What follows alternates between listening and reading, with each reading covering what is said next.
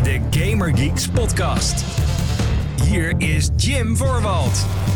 Hallo mede Gamer Geeks, wat leuk dat je luistert. Dat was mijn zin. Nee, dat hey, is mijn... Dat mede Gamer Geeks, leuk dat je luistert naar de Gamer Geeks podcast. Ik ben Vincent en tegenover zit mijn co-host vandaag, Jim.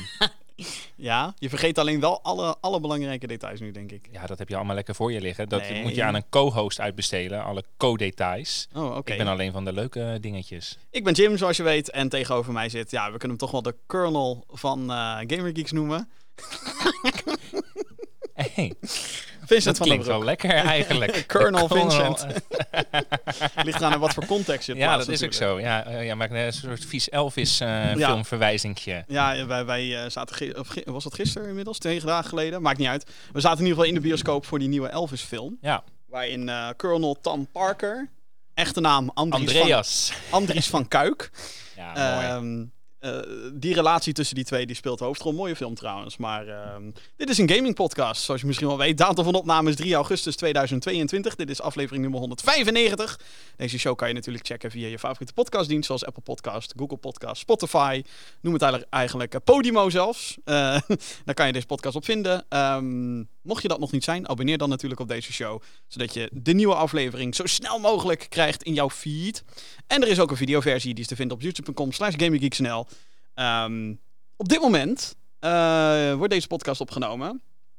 Of althans, dat gaat deze hele aflevering Ja, gebeuren. Ga ik ja, even Dit zijn alle details die ik Ja. vergeten was. Precies, ja. Ehm, we zitten in mijn achtertuin. Oh god, Ja. dat wist ik niet. Daar hoor je helemaal niks van.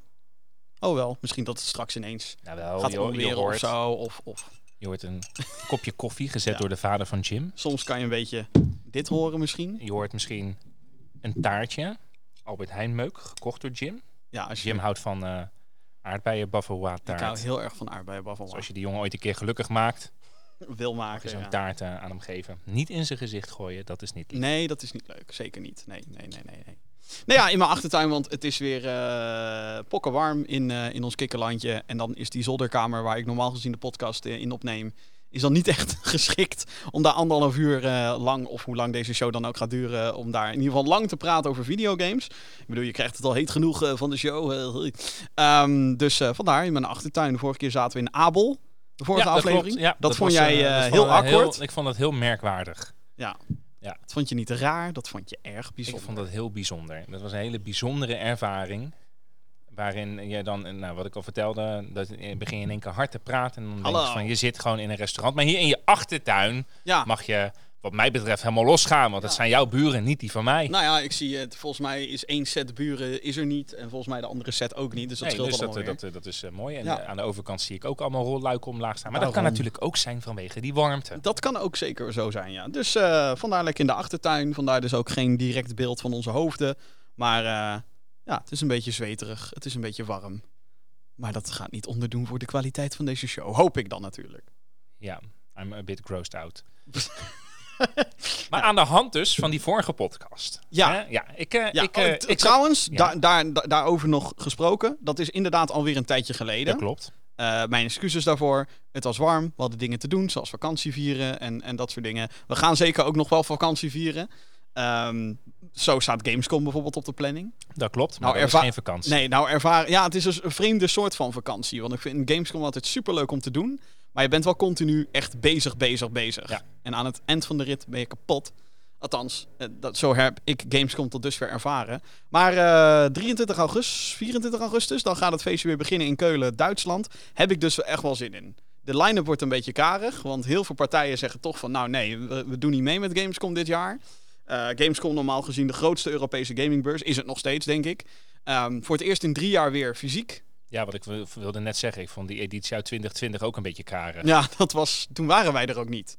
Nee. Toen was niemand er. Nou ja, zeg. Wow. Nee, dus, eh, dus daar heb ik wel. Ik heb er wel weer zin in om weer door die hallen heen te lopen, überhaupt. Met eh, waarschijnlijk veel mensen en waarschijnlijk her en der wat voorzorgsmaatregelen.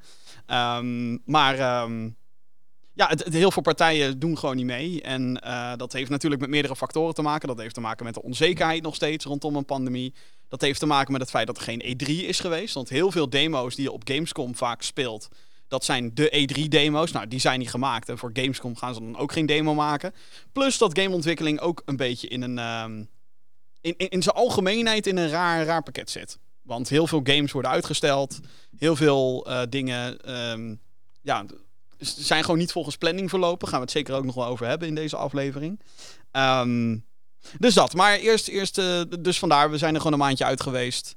Er komen echt nog wel nieuwe podcasts aan. Ja, maar nu dus- in deze hitte en in deze zomer is het allemaal een beetje... Dus even ook eh, voor mijn duidelijkheid. De vorige aflevering was Abel. Ja, Ah, Oké, kijk. Nou, dus Ja. die vorige aflevering... Ik was al bang dat ik natuurlijk weer vier afleveringen niet geluisterd had. Maar dat maakt niet uit. toch nooit. Dat maakt niet uit. Dus ik zat, eh, ik zat eh, afgelopen week... Ik eh, zat eh, op een bankje in, eh, in Rotterdam. Rotterdam. Rotterdam. Make it happen. Ik heb zo'n Rotterdam-pas heb ik ook gehaald. Heb ik normaal nooit. Ik, ik moet zeggen, Rotterdam, we wonen hier om de hoek. En ik heb het nooit echt als mijn stad of zo ervaren. Nee, niet? Nee, is helemaal niet. Rotterdam niet jouw stad? Nee, maar zo heb ik het nooit ervaren. En Wij nu moeten afgelopen vaker jaar, naar Roadtown, Rotterdam. Ja, maar- Make it happen. Dus, maar nu afgelopen jaar ben ik dat wat meer aan het ontdekken. Oh. En je hebt dus die deelscootertjes door die stad heen. Dus ik tuf overal. Ik geef veel te veel geld uit aan die deelscootertjes. En tuf ik overal her en der naar die de stad te- toe gaan, naar de Nou, even overal wat, eh, wat, wat, wat, hè, wat cappuccino's, eh, cappuccinootjes hier en daar eventjes halen. tostietje, Even tostietje. croissantje. Dus, dus eh, zo tuf je een beetje heen en weer. En ik zat, eh, ik zat op een bankje. En eh komt in één keer een jongen komt naar me toe. Die zal, zal waarschijnlijk nu ook aan het luisteren zijn. Dat hoop ik. En eh, die zegt ze van... eh, hey, Vincent!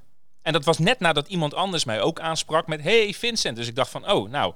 Zo heb je in één keer eh, in, een, in een half uur twee mensen die, die je herkennen. En die jongen die komt zo naar me toe en die zegt... Ja, hey, ik eh, luister naar de Gamer Geeks podcast. Oh, nee, joh. En eh, hij zegt... eh, ja, ik heb, de, ik heb afgelopen keer die aflevering geluisterd van Abel. En dat, je de, dat, je daar zo, dat je het daar lastig had en zo. Dus het was hartstikke Hadden wij überhaupt gesprek. gezegd dat we in Abel zaten? Dat weet ik dus niet eens. Nou ja, hij had, had over restaurant, Ja, misschien ja. wel. Maar goed, het, hij, hij wist in ieder geval waar ik het over had. En eh, nou, zo raakte we een beetje aan de praat. En hij was dus op vakantie in, in Rotterdam. En hij had Oh. eventjes geen zin om nu in het buitenland te zitten. Hij wilde gewoon met zijn familie door, eh, door Nederland heen, eh, heen gaan. Maar ik kwam hem dus tegen, een jongen die, eh, die in Hoofddorp woonde. Dus dat vond ik wel heel leuk eigenlijk, dat hij, Ja. dat hij me aansprak. En dan heb ik ook zoiets van, ja weet je, ik wil gewoon praten. En gewoon eventjes... wie, wie ben je dan precies? En waarom luister je naar Gamer Geeks en zo? Dus dat vond ik, dat vond ik hartstikke leuk. En dat was dus na, aan, de, aan de hand van die Abel. Nou, aflevering. dan moeten we maar afwachten wat er nu allemaal gaat gebeuren. Ja, precies. we- Ja, nu ik bedoel, weer, eh, eh, ja. Ja, daarover gesproken, kleine huishoudelijke mededeling. Ehm, ik heb- ben in de week dat het ietsjes minder warm was in Nederland, eh, ben ik eh, flink achter eh, nou ja, dat zolderkamertje waar ik normaal al mijn Gaming Geeks eh, stuff doe. Ben ik flink aan, eh, aan het werk geweest. Ik heb vier video-reviews. Zo, hé. Ja, ja. Reviews, wat zijn dat? Kan je dat even uitleggen? Het zijn recensies. Oké, Dan bede- beoordeel ik een spelletje. Oh. In dit geval. doen we daaraan. Ja, dat doen we. Nou ja, nu weer wel. Oké. Executive decision, Colonel. Ehm, I eh, like the ring of that. He was the biggest carnival attraction of the country. anyway, ehm, er staat er nu eentje van online op het moment dat wij dit opnemen. Horizon Forbidden West. Ik heb hem uitgespeeld. Platinum Trophy. Alles erop en eraan. Nou is dat niet zo moeilijk met eh, PlayStation games tegenwoordig. Wat ik trouwens niet heel erg vind. Ik heb zoiets van, oh ja, je moet gewoon alles doen in de game. En dan krijg je de... Of nou, alles. zelfs dat niet eens. Maar je moet gewoon heel veel doen in de game. Dan krijg je de Platinum Trophy. Daar komt het op neer. Uh, maar die game heb ik dus gerecenseerd. En er komen nog drie andere aan. Waaronder twee indie shooters zijn het. Want hé, hey, ik ben het. En ehm, Ghostwire Tokyo is de AAA, eh andere AAA in het gezelschap. Van videorecensies die op dit moment klaar zijn. En dat is, vind ik ook wel fijn, want dan is er een soort van buffertje. Waardoor ik weer een beetje kan werken aan Ja. wat hopelijk daarna nog komt. En wat hoop je dan dat daarna komt? Nou ja, ik had eigenlijk gehoopt. ehm, maar dan moet ik eerst even een jingle instarten meteen. De playlist. Eh, ik hoop eigenlijk dat ik ehm, nog video's kan maken. Als ik het kan opbrengen. Over de Resident Evil Netflix-serie. Oh, gaan we het daarover hebben nu? We hoeven het er niet uitgebreid over te hebben, want ik weet hoe pijnlijk dit is. Maar daarom heb ik zoiets van: ah, deze serie is zo. Deze serie verdient het om elke Ja. aflevering. Ja, elke aflevering, jezus man. Geanalyseerd hoe te krijgen. Jij wil echt veel te veel tijd en energie steken hieraan. Ik wil één aflevering met je doen. Dat kunnen we in, in Keulen kunnen we dat gaan opnemen. maar Dan echt, pas. echt. Jij wil, jij wil iedere aflevering... Nou, naar Keulen, dat is over twee weken, vriend. Nee, dat is over drie weken. Ja, drie weken. Ja, voor mijn gevoel over twee. Drieënhalve weken. Ja, ik ben één week ben ik op vakantie nog. Ja, en dan dat, die eh, week dat, daarna. daar heb ik allemaal niks mee te maken. heb ik allemaal niks mee. Nou, Maar goed, je, ga, lek- ga jij lekker al die reviews ma- Ik ga doen. lekker al die doe reviews dat, doen. Doe dat echt. Ik vind het echt... Dat je daar zoveel tijd en energie in gaat steken. Dat Dan ga je wel eerst... mee. Ik ga dit, want de Resident Evil Netflix-serie, dat wordt denk ik gewoon... Ik wil niet de productiekwaliteit van Gaming Geeks naar beneden praten of wat dan ook. Ook niet van deze podcast natuurlijk. Ha, ha, ha, ha.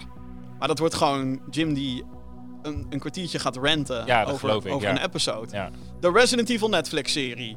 Oh my fucking god, wat is het slecht. ja, dit is echt heel bagger. Nou ja, dat was de review. Dat was de review. Ja, nee, maar Die het is video is echt, eh, eigenlijk, nou ja, behalve als je wil lachen om de belachelijke dingen die in die... eh, Ja. in die Ja, maar dat is even leuk. Je gaat dus ook een in-depth analyse doen met, eh, Nou, met, wil- met wat, ik wat, wil- wat, ik wil- wat, wat filmplay beelden. Ja, wat filmplay, waardoor waarschijnlijk eh, al die video's per direct gedemonetized Ja, worden prima op joh. YouTube. Laat en dat- Netflix een keer. Laten we een keer Ja, een claim van Netflix krijgen naar al die Sony en Nintendo's. Het is toch... eh, Vooral Nintendo, ja. Ja. We moeten het vooral ook niet over Pokémon gaan hebben in deze aflevering. nee, nee, want dan krijgen we per direct een Ook claim geen Yokai Watch. op de, op, de, op de videoversie dan natuurlijk. Op de audio kunnen ze ons weinig maken, denk ik. Ehm, denk ik. Ehm, maar daarover gesproken hebben we straks wat nieuws over. Dat is wel Oké, leuk. oké. Maar goed, eh, wij hebben twee afleveringen inmiddels gezien, gezien van de Resident Evil Ja. Netflix-serie. Eh, en dat eh, Het is tergend. het is heel tergend. En je zou verwachten, ik bedoel, ehm, dat naar iets slechts kijken hoeft niet meteen te betekenen dat, het, dat je je niet hoeft te vermaken. Iets kan slecht zijn en je kan je vermaken.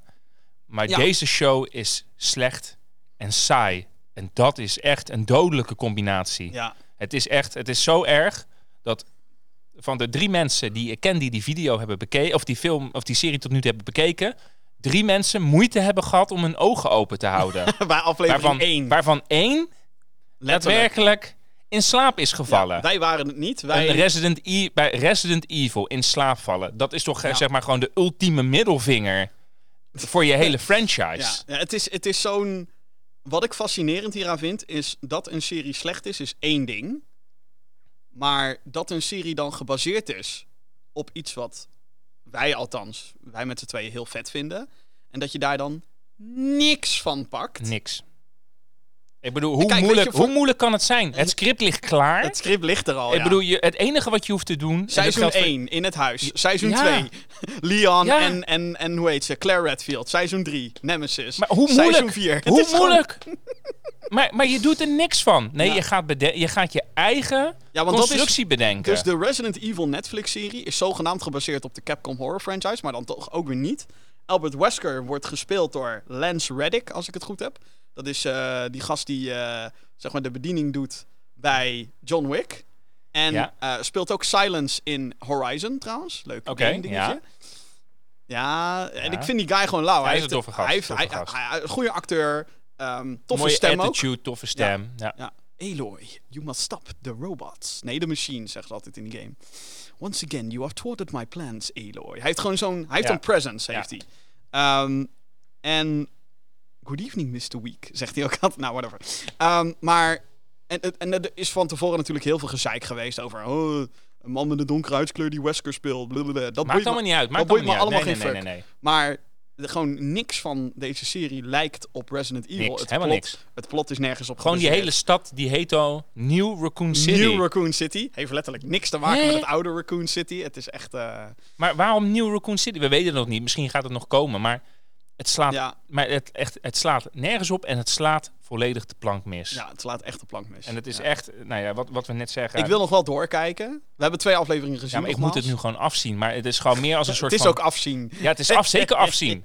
Het is zeker afzien. En het heeft een 3,8 gekregen op IMDb. Oh, gelukkig. Oh, dan zijn we niet de enige nee, twee nee, nee, nee, nee, dat, nee, dat scheelt. eh, dat scheelt. Ik heb nog niet op Rotten Tomatoes gekeken, maar een 3,8 op IMDb. Ja. En IMDb is vaak wat, eh, wat barmhartiger, merk Ja. ik de laatste tijd. eh, en dan, Kijk, weet je, weet, je, weet, je wat, weet je wat het probleem is ook? Ik ben, ik ben ook... Ik ben niet tegen het idee dat je een nieuw verhaal gaat ge- vertellen in de Resident Evil verse. I guess. Een zijverhaal of een... ja, maar dit is de origin story over hoe die... eh, Maar dit is, dit is gewoon weer compleet een reboot en we gaan alles overhoop gooien en niks lijkt op het origineel. En het Sterker is- nog, ik vond echt nou ja, weet je, die allereerste film was, was wel slecht. Maar dat heb ik vanuit een kinderlijke optiek heb ik dat nooit als super slecht ervaren. De, de eerste, de 2002 film, eh, geregisseerd door Paul W.S. Anderson, starring Mila Jovovich. Ja, ja. Ik denk even context ja, voor prima. de... ja, dat is, wordt bedoel, daar, daar, daar, daar zitten meer elementen inderdaad van Resident Evil in. Ja, maar dit was nog dan- spannend. Ja, Dat was nog eens met die laserstralen en dat Ja. hele onzin gedoe eigenlijk wat in die You're all going to die down Ja, here. maar Ook goed, gewoon compleet maar- uit maar- zijn duim ja, gezogen. maar dat maakt niet uit. Dat was nog op zich nog spannend. Ja. En eh, gewoon eh, met die T-virus in dat laboratorium, die hele... Die hele die, Het feit die dat er een laboratorium scène onder een onder de mensen grond, zat. ja. Ja, ja, maar gewoon die hele eerste scène, hè, en met, die, met, die, met die superkrachtige muziek. Ja, die, echt, ja. eh, die, die iedereen in We zijn mogen in zijn niks positiefs eh, nu heeft. zeggen over Marilyn Manson nu natuurlijk, maar... Nee, maar het is gewoon, weet je, dat is dus, dus, dus die hele tone of voice die werd daar gewoon heel goed neergezet. En dat gaf spanning. En deze show weet het al te fysieken in de eerste, in de eerste vijf, zes minuten. Gewoon met, Ja, wat het probleem is dus is met, met, deze, met dit programma, deze serie. Nogmaals, het is gebaseerd op twee afleveringen, maar alsnog. Is dat ze twee tijdlijnen hebben. Dus je hebt één tijdlijn waarin de twee main characters, wat twee nieuwe me- meisjes, vrouwen, Ja. jonge vrouwen zijn. Tiener meisjes in één tijdlijn en volwassen in de ander. Ehm, volgens mij proberen ze een soort van lost idee te creëren of zo. Van één tijdlijn voor de apocalypse en eentje nadat het vliegtuig bij wijze van ja, op het ja, eiland is gecrashed. klopt. Dus eentje is post-apocalypse. Met zombies in Engeland. Dat ik ook denk Resident Evil en Engeland. Ja, oké, maakt niet uit. Oké, New whatever. Raccoon City, Maar, het is- maar nee, New Raccoon City is weer in Zuid-Afrika. Oh. Dat heb jij misschien gemist. Ja. Dat zijn dus de details waar Oh, je, ik dan bedoelt, je bedoelt in die post... In die Nee, post post-apocalypse is in Engeland. ja, dat klopt. Ja, ja, ja, ja de precies. pre-apocalypse Ja, oké, is precies. in Zuid-Afrika. en Ja, dat is nee, waar nee. Wesker Nee, ook klopt. vooral in voorkomt en zo. Ja. Maar het is zo, het is all over the fucking place, maar dan niet op een goede manier. Maar, wat is- het, maar weet je wat het is? En, en, en, en daar stoor ik me aan. En eigenlijk, je zei het al ook een beetje terecht. Hè? Zeg maar van, oké, weet je, het, het, het leent heel veel elementen uit The Walking Dead. Maar op den duur zijn in The Walking Dead zombies ook niet eng of spannend meer. En ik voel niet meer... En ik denk als je zo'n zo'n zombie-character nog steeds opnieuw introduceert als dangerous of, of een gevaarlijk of wat... Maar zo, zo worden ze niet De- de eer- in, gepresenteerd. in de eerste scène in, in deze serie is het al zombies lopen op je af en worden meteen opgeblazen. En dan denk je, oké, nou tot zover het dreigement van Ja. de zombies. Precies. En, en, en, en, en op een of andere manier, en dat is heel gek, maar dus, dus het verhaal wat dus pre-apocalypse is, dus, hè, dus waarin dus al die onzin die we eh, in, in, eh, Daar zit daadwerkelijk Umbrella Ja, en da- daar zit precies. Wesker en daar, daar, zit, daar zit nog enige vorm van spanning in. Als je alleen die verhaallijn zou volgen, Ja. zou ik dat veel makkelijker kunnen kijken dan dat je daarna in één keer weer een hard Ja. cut krijgt naar het heden. Dus het nu. Waarin dan eh, die, die meid aan het struggelen is. En, in en- Engeland, in, in Engeland. een, in En een is- of andere post-apocalyptische stad. Maar het is- waarin, het is- oh, ik ga nu bij iemand binnen. En oh, die doet mysterieus. Van, oh, je mag de badkamer niet Ja, in. Oh, wat zie- heeft ze gedaan? Een zombie. Want zij denkt dat die zombie nog leeft en dat soort bullshit. Wat, wat, het probleem is, is ik zie dus die twee characters. Ze moeten hetzelfde personage voorstellen. Hè? Het jonge Ja. meisje en het oudere Ja, meisje. Maar als we nu zo zitten te praten, zij zijn niet één character. Ze zijn twee verschillende characters. We hebben het meisje, waar ik nog enige vorm van sympathie voor heb. En dan hebben we de oudere, de volwassen, de volwassen versie. Hoe heet ze ook weer? Jade. Ja, dat zou prima. dat- Ik, eh, Jade, you need to go right now. Maar en dan, dan hebben we dus, die, dan hebben we dus de volwassen Jade. En daar voel ik helemaal niks bij. Ik voel maar het is ook gewoon, het is, het is, het is gewoon, er is dus een, een, een character in het pre-apocalypse storyline, dus degene die wij nog enigszins leuk vinden. Het is zeg maar een meisje die luistert naar alternatieve muziek. Oh, Billy. Een beetje alt. Nou ja, heeft inderdaad eh, gekleurde lokken in haar haar. Heet. Billy. Goh, waar zou zij op gebaseerd zijn? Wordt ze gebeten? I'm the bad guy. Ja. Oké. Ja. Eh, verder, ja, eh, wat er op mijn playlist staat qua games is dan nou ja, ik, ik ben gewoon Fortnite aan. Ik ben van alles en nog wat aan het spelen, maar niet echt iets wat waardig is om... eh, niet dat het niet waardig is om er dieper op in te gaan. Ho, ho, dus geen belediging naar de games die ik speel. Maar ehm, dat komt allemaal nog wel. Dus... Oké. Ik eh, wil even, Vincent, Ja, eventjes naar de mailbox. Nu al, nu Oh. al, nu al. Heb jij een vraag voor de show? Nou. Mail naar podcast.gamergeeks.nl Want Heb je weer, zeg alsjeblieft dat je weer een vragenlijst hebt of zo. Nee, nee, ik heb geen Ah. vragenlijst. Ik heb geen quiz. Ik heb ook geen reactie gekregen op de Nou. quiz van de vorige keer. Dat de quiz best wel een spoilerboel was. Oh. Weet je dat nog? dus- dat was dus- de Boomer Shooter quiz. Ja, Waarin... ja, dat weet ik. Ja, daar, daar verwees ik naar. Ja, ik nee. had er ehm, het gaat eigenlijk al een, een beetje over jou. Over mij? Ja, eerste mailtje komt Oh, van. Nick van Balen. Die zegt... Hey Jim, kunnen we voortaan als Vincent in de podcast zit zijn microfoon uitzetten? Of gewoon Jeppie uitnodigen? Oh, dat vind ik een compliment. Nee, dat is, dat, die vind ik wel leuk eigenlijk. Ja, die, vind, die, die kan ik wel waarderen. Oké. Ja. Ja. Nou ja, dat. Dankjewel. Oké. Zo denk ik ook over jou. Jongetje of meisje die deze mail heeft gestuurd. Nou, dit is, kijk, dit is, dit is wat ze denk ik bedoelen met de salty. oh, dat, eh. dat, dat mijn microfoon nu gemute had moeten worden. Nee, nee, nee. Nou, ja, ja, ja. Oh, Eh, tweede mailtje komt van Herald. Herald. Ja. Ik hoop dat ik het goed uitspreek. Hey Jim, leuke afleveringen de laatste tijd op andere locaties. Nou, dat zeker. Behalve die met Vincent. Ja, jammer dat... jammer dat... jammer dat Vincent zo salty deed over gaming en de podcast in het begin. Wat is hierop... eh Nee, ik vind het wel grappig eigenlijk. Ja, weet je je wat deed het wel is? salty over de podcast, ja. en een ja, beetje dat- salty over videogames. In Ja, maar weet je wat het is, Jim? En dan ga ik weer zout doen. Dus ja, weet je, dat is... Ja, je kan nou eenmaal niet de zout uit mij halen. Ik vind het wel grappig, dit. Ik kan dit, ik kan dit op zich wel hebben, dit. Ik vind het wel leuk dat ik een keer niet de salty was. Ja. Normaal ben Nou, ik degene. ja, nee, dat klopt. Nou, weet je, ik, iemand uit de industrie die kwam ook naar me toe laatst. En die zegt, ja, we hebben een nickname voor jullie. Voor ons, Ja. voor jou en mij. Ja, Wat dan? in plaats van de Gamer Geeks, de Gember Geeks. Omdat we zo zuur en verbitterd zijn. Jezus. Nee, ik, maak, ik maak een grapje. Oh. maar nee, ik ook meteen. Wie zei dat? Wie zei dat? nee, ik vind het... Ik vind Wie het was dat? Ik kan, ik kan dit wel waarderen. Dit is goed dat mensen. eerlijkheid. Ja, de eerlijkheid. Het is goed dat mensen feedback eh, doen. Ik ga er wel, ik ga, ik ga wel vast eerlijk zijn. Ik ga er vrij weinig mee doen. Ja, mijn standpunt. Ja, weet je, ik word hier uitgenodigd door Jim. Zolang, zolang Jimmy hier aan die tafel wil hebben. En die, die, die, Jim die wil gewoon een beetje zout van mij hebben. Ik denk dat het een soort diversion misschien nu is. Maar ik kan dit wel. eh, Nee, nou, kijk, ik denk dat heel veel mensen ook jouw saltiness over, over bepaalde dingen is... ehm, je meent het wel, maar je doet het er soms ook gewoon een beetje om. En dat vind ik heel grappig. ja, niet iedereen. Niet iedereen... Maar dat maakt. Ja, en nee. sommige dingen bedoel je ook gewoon half sarcastisch, hè? Dat is ook wel een Ja, beetje... je, wat- je, kan, je, ziet geen, je ziet geen camera. Dat erop, is ook dus het ding, wij kijken wel. elkaar aan. Dus als ik Ja, jou ja, Colonel ja. noem, dan is dat een, natuurlijk ook een soort Ja. subtiele hint. Maar nogmaals, ga Elvis trouwens checken, want het is best een goede film. Ehm, geen promo verder, geen ha- hashtag ad, geen sponsored. Maar abonneer op deze podcast. Is. Ja, precies. precies. Maar er was dus nog een vraag bij, de, Oh, vra- ja? eh, bij het mailtje van Harold. Een vraagje voor de volgende aflevering, deze Ja. aflevering dus. Wat vind jij van sidescrolling games zoals Apotheon en Blasphemous? Maar die, is die vraag aan mij? Nee, Nee, ik nou wil ja, net zeggen, want ik ga alleen maar zout hierop antwoorden. Jij hebt natuurlijk geen idee wat het is. Een Sidescrollen weet ik wel, maar ik weet niet wat Apophie en Papillon... eh Blasphemous. Nou, Blasphemous heb ik dus gespeeld. ja. Die is best vet. Die hebben wij nog gezien op Gamescom. Maar dat is drie jaar geleden, dus ik kan me begrijpen dat je denkt, nou... Nee, die is heel... eh, Blasphemous is echt te gek. Dat is een hele moeilijke eh sidescroller. Een beetje Dark Souls elementen, Castlevania elementen. En eh, haalt heel veel van het eh, christendom haalt het af. Oké, Eh, want die gasten, de, de team komt volgens mij uit Spanje. En die heb, zijn dus natuurlijk ook naar al die kathedralen geweest. Dus die imagery is heel heftig, zeg maar. He- heel tof is dat. Heel erg duister allemaal. Als het gaat om het geloof en zo. Dus dat is vet. Er komt een tweede aan trouwens. Misschien moeten we eens een keer met... eh, Misschien komen zij ook wel weer naar Gamescom dit jaar. nou, Blasphemous 2 checken, wie weet. nou, dat is mooi. Dan kan jij daar lekker een gesprek mee gaan voeren.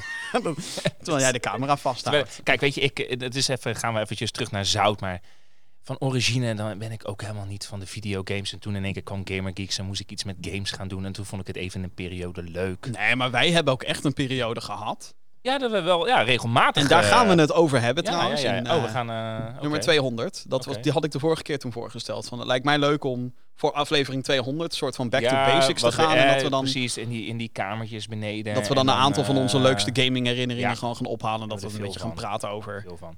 Bioshock. En over hoe wij...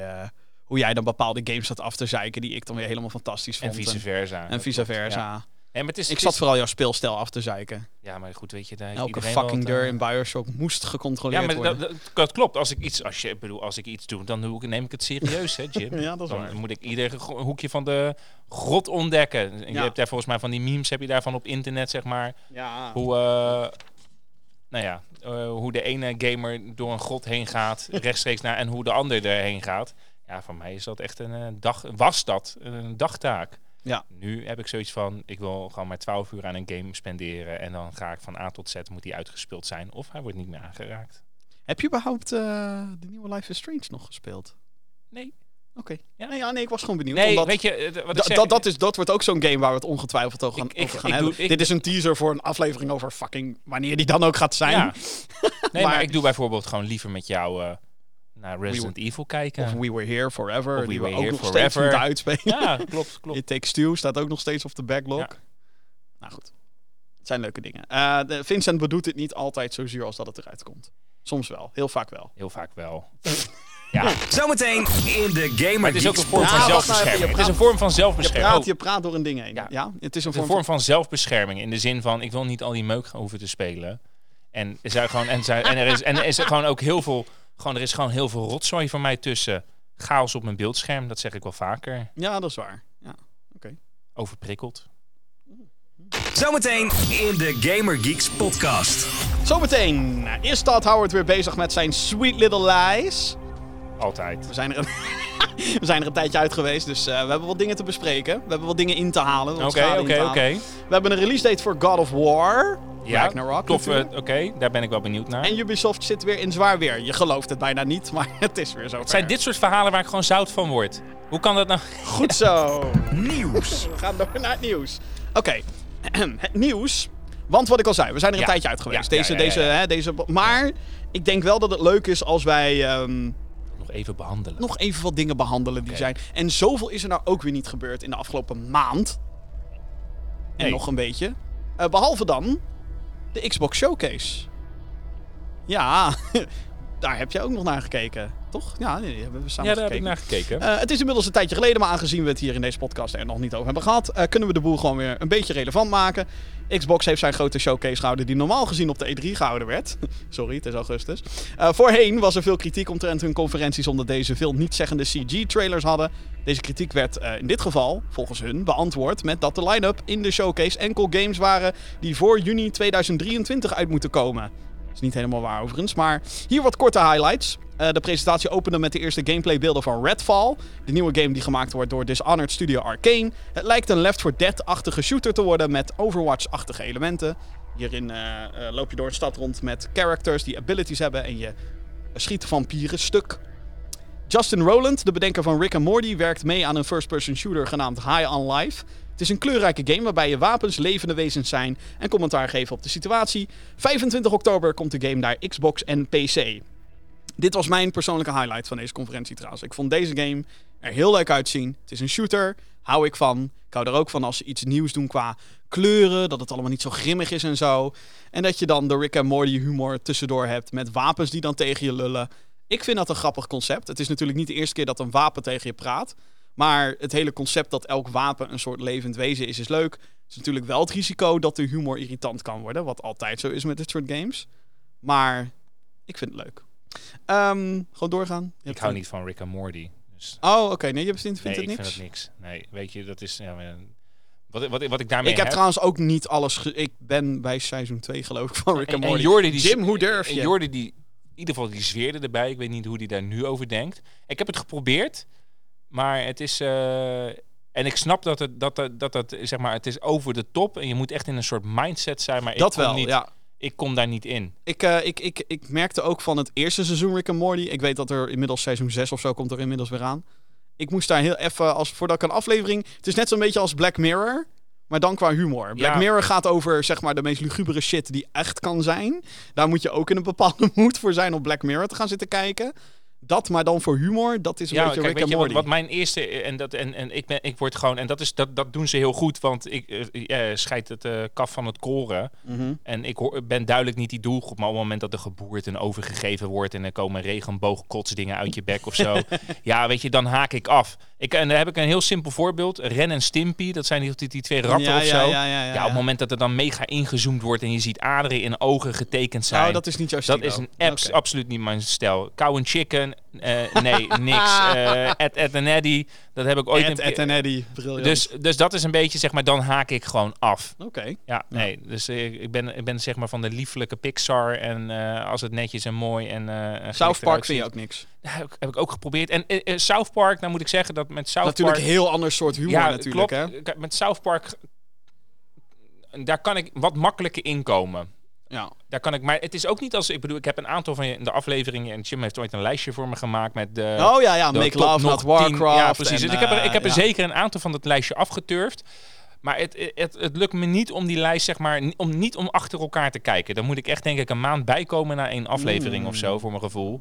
Kijk, ik ken natuurlijk wel eh, die, eh, die Uncle eh, F eh, liedjes. Dat, eh, Shut your fucking face, ja, Uncle fuck. bedoel, Ja, dat is van de dat- film Ja, trouwens. dat is van die film, dus dat heb ik wel gezien. En dat oh nee, was het was dat eerst in de serie. Nou ja, goed, dan ga ik heel erg over South Park, Die Hard, lore shit. Ja, maar bedoel, dus dat, dus dat heb ik, dat heb ik, dat heb ik wel Oh, gezien en dat kon ik wel om lachen. Maar dat andere van die gasten met die poppen, eh, America, eh fuck Team you, America. Ja, ja, dat was dan weer drie dat was alleen een film, hè? Dat was, eh, Ja, maar het is toch van dezelfde makers Ja, het is van dezelfde ja, precies. makers. Dus, en dan haak ik alweer af. Oh, En- ik vond het heerlijk. Dus dat is een Maak beetje... alsjeblieft een nieuwe. Jongens, maak een nieuwe Team America. Vooral omdat het in de hedendaagse tijd, die humor kan niet meer, hè, mensen? Nee, gewoon doen.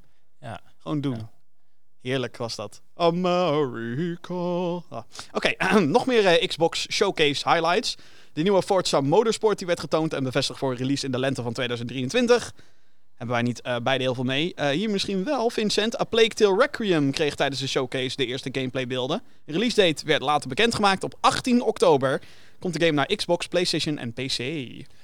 Ja, ik eh, heb Plague Tale eh, gespeeld. Nou, dit eerste- is dan het vervolg op A Plague Tale Innocence. Wat wel leuk was even trouwens, want ik kan wel kort een anekdote geven. Ik kan nog leuke dingen over, hierover zeggen. Ik heb die makers van Plague Tale ontmoet. Asobo, Ja, zoiets in dat studio zou best toch? kunnen. Ik, ik was naar de Paris Games Week. Was ik... Vorig, wanneer? Ik denk drie- 2019 Ik ook? denk 2019 zou kunnen, 2019. En ehm, eh, ik was in Parijs. De. Paris en Games- het ja. was de Game Week. Paris Games de- Week. En Deze Gamer man, Geeks. ik heb dus- niks met games, maar ik ga maar naar binnen bluffen, zegt deze man. Tuurlijk. Nou, maar, maar in 2019 had ik meer met games. Dus dat moet ik wel erbij zeggen. Oh. Dat is de laatste, laatste drie jaar is dat... eh, nou ja, door, met COVID ben ik meer gaan werken. Ja, In, ten tegenstelling Oh, ja. tot heel veel andere mensen. Want ik doe communicatie, dus ik moet... ik heb zoveel zin in Sons of the Forest nu al. Ja, ik ook. Ik ook. Maar daar komen Dat nog zijn wel- van die games die je waarbij... Tuurlijk, maar, daar, maar daar wil ik echt tijd voor. eh, maar daar- ik zal zo Terug naar A Plague Tale. Jij is. was op de Dus Paris ik was Games daar, Week. ik was eh, op de Paris Games Week en eh nou was een klein studiootje was dat eh, daar. Althans, eh, Kleine stand. kleine Kleine stand en eh, waren die makers die hartstikke ambitieus waren. En ik was dat samen met mijn vriendin waren we dat aan het spelen. En dat, dat was een hele leuke associatie daar, daar ik, eh, die ik met die, met die game had. Dus zijn we daar Hmm. volgens mij de eerste 30 minuten hebben gespeeld. En eh, nou kwamen we steeds verder. En ik vond het heel aandoenlijk. Dit was waarschijnlijk de eerste dan, denk De ik. eerste, ja, ja, klopt. Ja, was de eerste, was de eerste. Maar Het zou wel heel... zijn dat je gewoon zonder dat Nee, iemand nee, het wist nee. al de sequel aan Nee, het nee, ik weet het hoor. Het was met dat eh, Kleine jonge- jongetje. die heet het, leerde met een kattenpult. Maar ik, weet- ik zit te twijfelen of het een jongetje was. Volgens mij was het een meisje. Volgens mij wel. Nee, ja, je, het is volgens mij een grotere zus en een kleiner Ja, broertje maar dan die dan... in, de, in de eerste speel je eerst met dat meisje die dan een kattenpultje van pa... eh, Ja, en in de tweede is dat jongetje wel ietsjes ouder, Ja. maar volgens mij is nog steeds die Klopt, ja, dan moest je dat begeleiden. eh, Ja, ik weet het, klopt. Dus, ehm, eh, maar goed, dus, dus dat, dat hadden we daar toen gespeeld. Maar ik vond het heel leuk om, ik vind het altijd met, met, met games en met indie games, vind ik dat het heel leuk dan om die makers bezig te gaan. En daar ga ik wel goed op, want ehm, je ziet... Dit is trouwens ook voor mij het leukste onderdeel van Gamescom. ja, Dat precies. we de kans krijgen om, om de mensen te ontwikkelaars spreken. te spreken. ja, Maar en, en, en, en om eigenlijk ehm, kunstenaars te ontmoeten. Hè? Artiesten, kunstenaars, creatievelingen. Dat vind, ik, dat vind ik leuk met videogames. Omdat het op dat gebied heel erg in het verlengde ligt van film. Hè? Er zitten eigenlijk soort van gelijke structuren zitten daar ook in. Hoe een game gemaakt wordt, hoe, hoe een film gemaakt wordt. We gaan door dezelfde soort processen heen van concept tot eh eh, Storyboarding, uitbesteding. Precies, dus productie, dus door dat soort. En, en, en, en natuurlijk niet één op één, maar dat is, dus, dat is dus heel herkenbaar. En vind ik het heel fascinerend. Ik zou het ook heel tof vinden, dat meen ik oprecht, om me bezig te houden met de ontwikkeling van een videogame. Storymatig. bla. Oh ja, ja. Dat, ja. dat, zou, dat zou mij oprecht. Op, op- Creative Kernel Director Ja, Vincent van der Hoek. ja, precies. Ja, ga vooral door hiermee. Dat is wel. eh, ik wil voortaan dat als die mensen dan zo'n mail sturen, dat ze wel met Kernel. maar Nee, maar misschien kunnen we... Ik weet niet of ze er zijn op Gamescom. De Asobo. De mensen achter A Plague Tale Requiem. ja, nou, laten we dat proberen. Laten we het proberen. Laten we het proberen. Geen maar garanties. goed, dus, eh, dus ik heb die, dat, dat spel heb ik via de Xbox Game Pass heb ik nog een keer geprobeerd. Ja, dan eh, red ik het niet in, om een uur dan achter elkaar te spelen. Omdat dan de setting toch even net iets anders is. Eh, en omdat ik dan merk dat het een, een toch wat trage start heeft. Dat spel. Ja, dat heb ik ook gehoord. Ja, het, het is, het is een game die heel veel stroeve randjes heeft, Ja. zeg maar. Maar in die end het wel waard is door het verhaal, et Ja, cetera, et cetera. De eerste dan natuurlijk. Maar dan moet je dus daarvoor de tijd nemen. Ja. En die tijd is gewoon schaars. Ja. Oké. Ehm, dan nog meer van de Xbox Showcase. Een belangrijke samenwerking tussen Xbox en Riot Games werd aangekondigd. Leden van Game Pass krijgen vanaf volgend jaar toegang tot alle champions in League of Legends en League of Legends Wild Rift. Zeg maar de mobiele versie van de game is dat. Alle speelbare personages in Valorant en belangrijke uh, uh, unlockables in Runeterra en Teamfight Tactics. Dit betekent overigens niet dat de games naar Xbox komen. Dat is wat heel veel mensen hieruit begrepen. Maar als je dus lid bent van Xbox slash PC Game Pass, krijg je dus die voordelen eh, of die extra's in de game. Dus dat is best wel een big deal, vind ik dan. Zeg maar dat, dat Xbox de krachten bundelt met Riot. Wie het weet wat er in de toekomst nog allemaal kan uitkomen, mensen. Maar eh, voor nu is dit een, eh, een interessante. Dat er dus zeg maar. Dat Xbox en PC Game Pass. met samenwerking als deze duidelijk niet alleen maar. Oh, hier is game. Nee, het kan ook extra's voor een service of zo. Of eh, je krijgt wel EA Play erbij, maar dat komt eigenlijk ook neer op. Je krijgt Game XX of X, Y en Z krijg je ook. Ehm, en volgens mij had je ook bij Xbox Game Pass een tijdje dat je dan Paramount Plus kreeg om de Halo televisieserie te kijken, kunnen kijken. Maar dat was dan voor één maand of zo. Eh, anyway, eh, dan eh, ook nog in de presentatie zat Hideo Kojima. Die gaat in samenwerking met Xbox een game maken. Er zal gebruik gemaakt worden van Microsoft's cloud-technologie. Meer details zijn niet bekendgemaakt, behalve dat het gaat om een nieuwe IP. Dus het is geen Metal Gear Solid naar Xbox. Het is Hideo Kojima die in zee gaat met Xbox voor een game. Dat betekent overigens niet dat dit de enige game is waar Kojima aan werkt. Want ik weet bijna wel 100% zeker dat er een Death Stranding 2 in ontwikkeling is. Echt waar? Ja, Waarom weet je dat bijna 100% zeker? Omdat 99%? Norman Reedus zijn bek voorbij heeft gepraat in een interview. Die zei, we're working on the second one. En toen Ah. had eh, Kojima een soort van foto getweet van hem en Reedus met zo'n... zo'n zo'n zoen-emoji. Zo van, love you buddy. Ja, klootzak. Ja. Oeps. Het was een slip-up van Norman. Oké. Jammer dat ze dan niet nu zeg maar een film of zo hebben aangekondigd.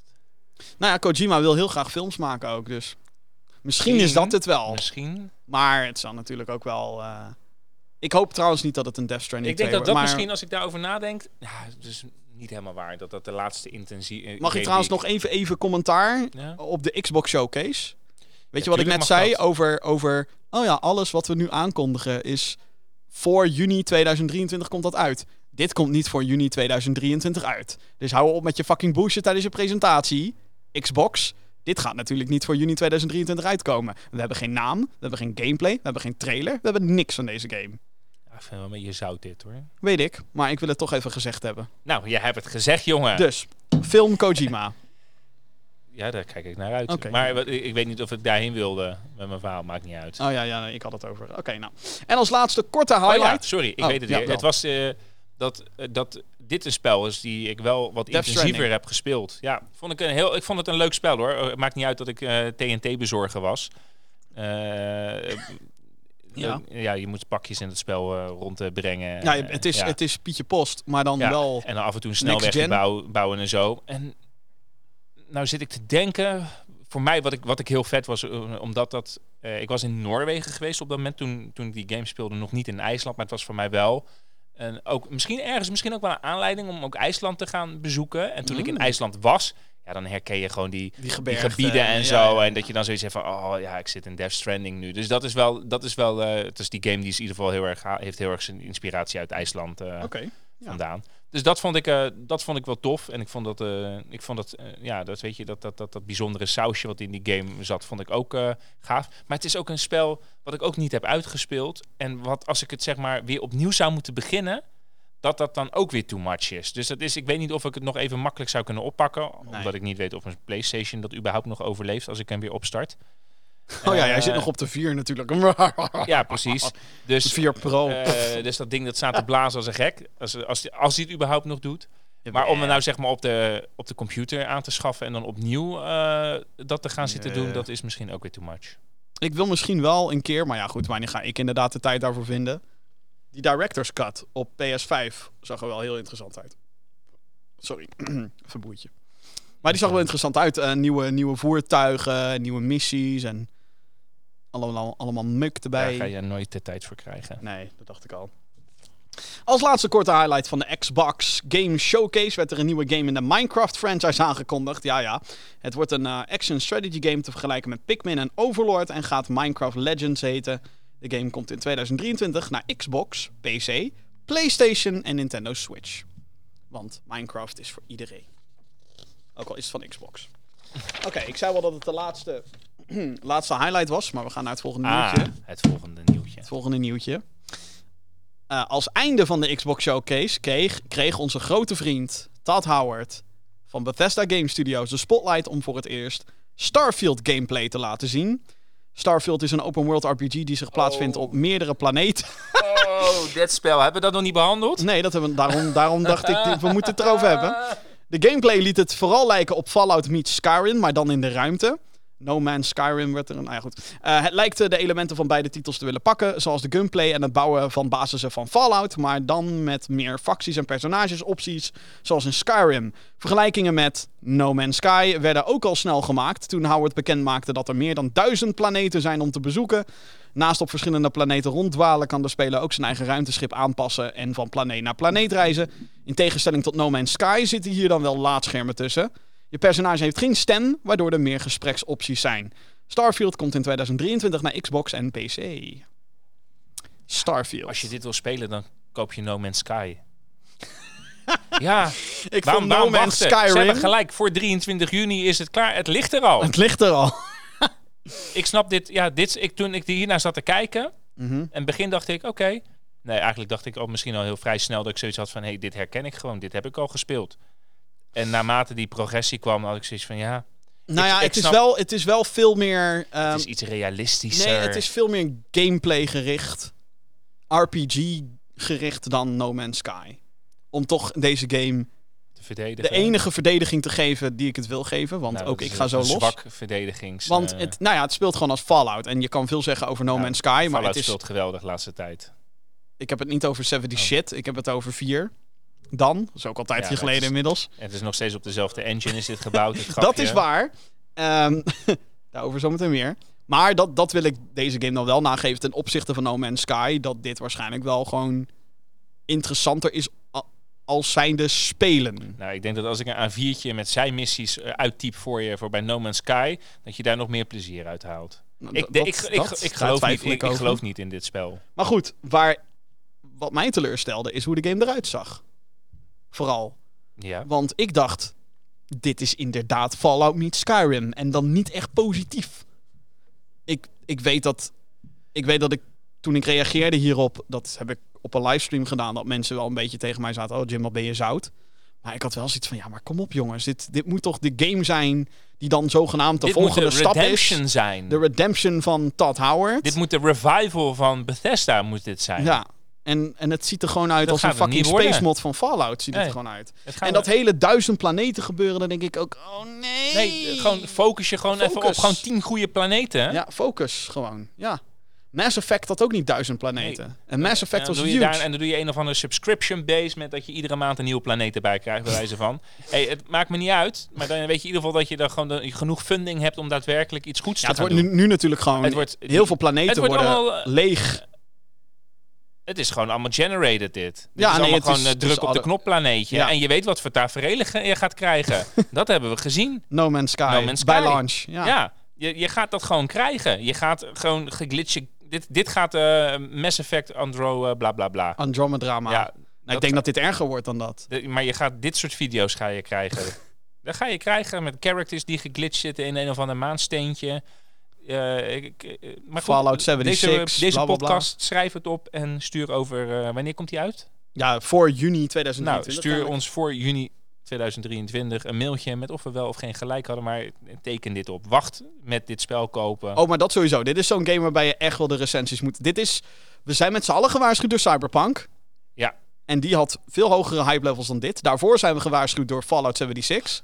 Daarvoor Ja. zijn we gewaarschuwd door No Man's Sky. Ja. En ik zie gewoon...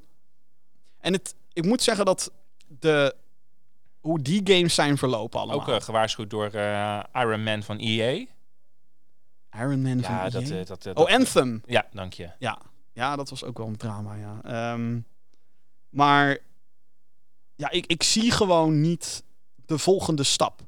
En dat is iets wat volgens mij überhaupt bij gaming een beetje een ding is. Wa- wa- Wat wordt nou de volgende stap? Ik zie het nog niet, zeg Ja, maar dat komt, eh, dat snap ik ook wel. Eh, Het is, het is, ehm, dat heeft ook gewoon te maken met dat weet je, we zijn gewoon verwend allemaal.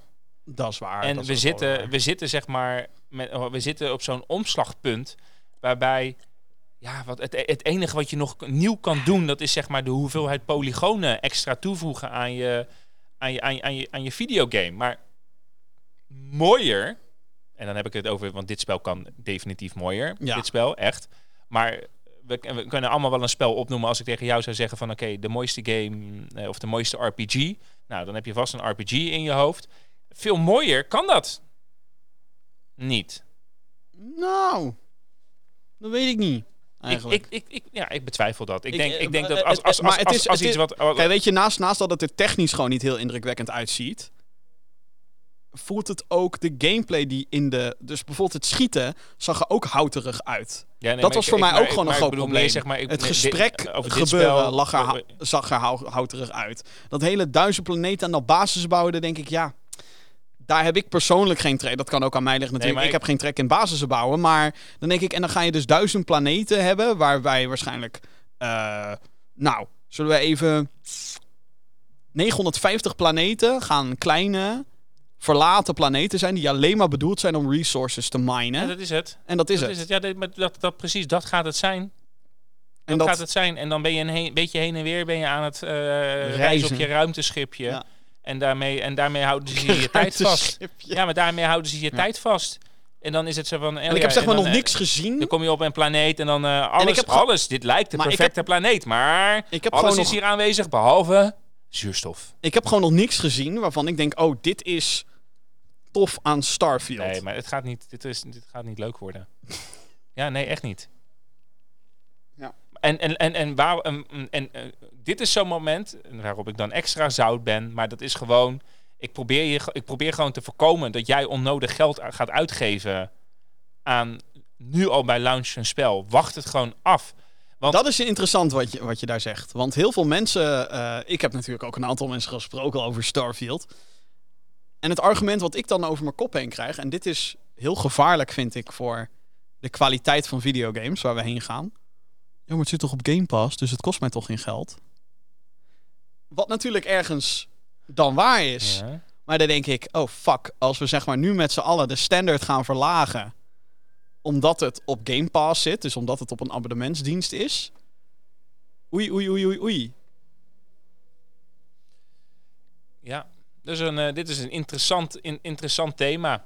Eh, betekent dat zeg maar dat als wij een film in de bioscoop kijken omdat we een pathé-pas, dat dan elke film dan maar Nee, nee. goed moet zijn? Nou ja, kijk, ik voel me natuurlijk wel ietsjes minder genaaid. Ja, precies.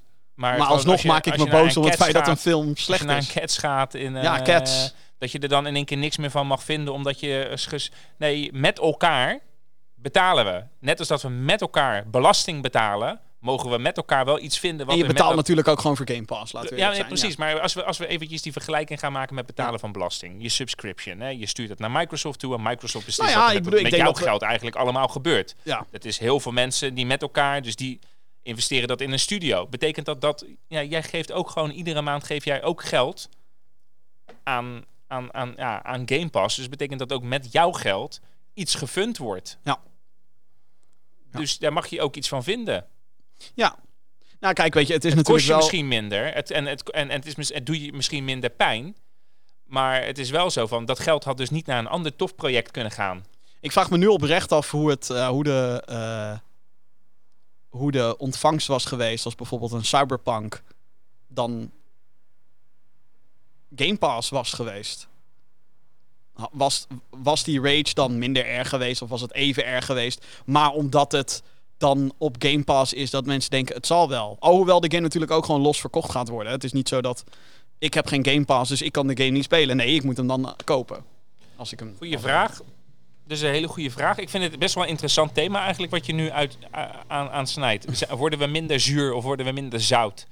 Als, als Nou worden game- onze standards minder? Want ik, ik, heb, ik heb echt gewoon dat argument van mensen gehoord van... ja, je trailer ziet er niet uit, maar ik heb Game Pass, dus het zal wel. En dan denk ik, ja, maar dat is dus juist niet waar ik, wil dat, dat deze klopt. industrie Nee, naartoe gaat. Nee, maar dat klopt, want precies wat je zegt, het is het, op dit moment, hè, dus als je, als, je, als je minder kritisch bent, Mhm. omdat, omdat het je geen direct geld kost. Iets waar wij natuurlijk ook best wel veel commentaar door de jaren Ja, ja, heen nee, hebben precies, gehad. Van, oh, precies. wat ben je kritisch, Ja, nee, oh, wat ben je kritisch. Maar het is, je, je, je moet niet op de korte termijn kijken, je moet op de lange termijn kijken. Ja, en als je 100%. nu als je nu niet kritisch genoeg bent, als je nu niet zeg maar, eh, ook wij het kaf van de koren scheiden, Ja. dat betekent dat in de toekomst dat je net als met Netflix bij een of ander lage abonnement in één keer commercials extra in dienst krijgt ja. om alsnog de videogames te kunnen betalen, omdat er zoveel is. En ik denk ook, we hebben het er wel vaker over. komt maar natuurlijk er gewoon een moment dat- Er ja. is zoveel wat uitkomt. En, En er komt bedoel- een moment dat Game Pass natuurlijk flink in prijs gaat stijgen. Want het is nu zo goedkoop voor wat je ervoor krijgt. Dus bij- het Nou, lijkt me gewoon wat niet te doen. is, dat is natuurlijk, hè, net als met die, flits, Is nu eh, gewoon met, net als met die flitsbezorgers. De reden waarom die flitsbezorgers, flitsbezorger, de mensen die eh, pakjes eh, of die je Boodschappen eten, binnen eh, 15 binnen minuten, 15 minuten ja. doen. De reden waarom dat nu spotgoedkoop is, omdat ze elkaar uit de markt willen concurreren. Ja. En op het moment dat ze iedereen uit de markt hebben geconcurreerd, iedereen weg is, dan heb je een monopolie en kan je de prijzen gaan opvoeren. En dat is de goudmijn waar ze op zitten te wachten.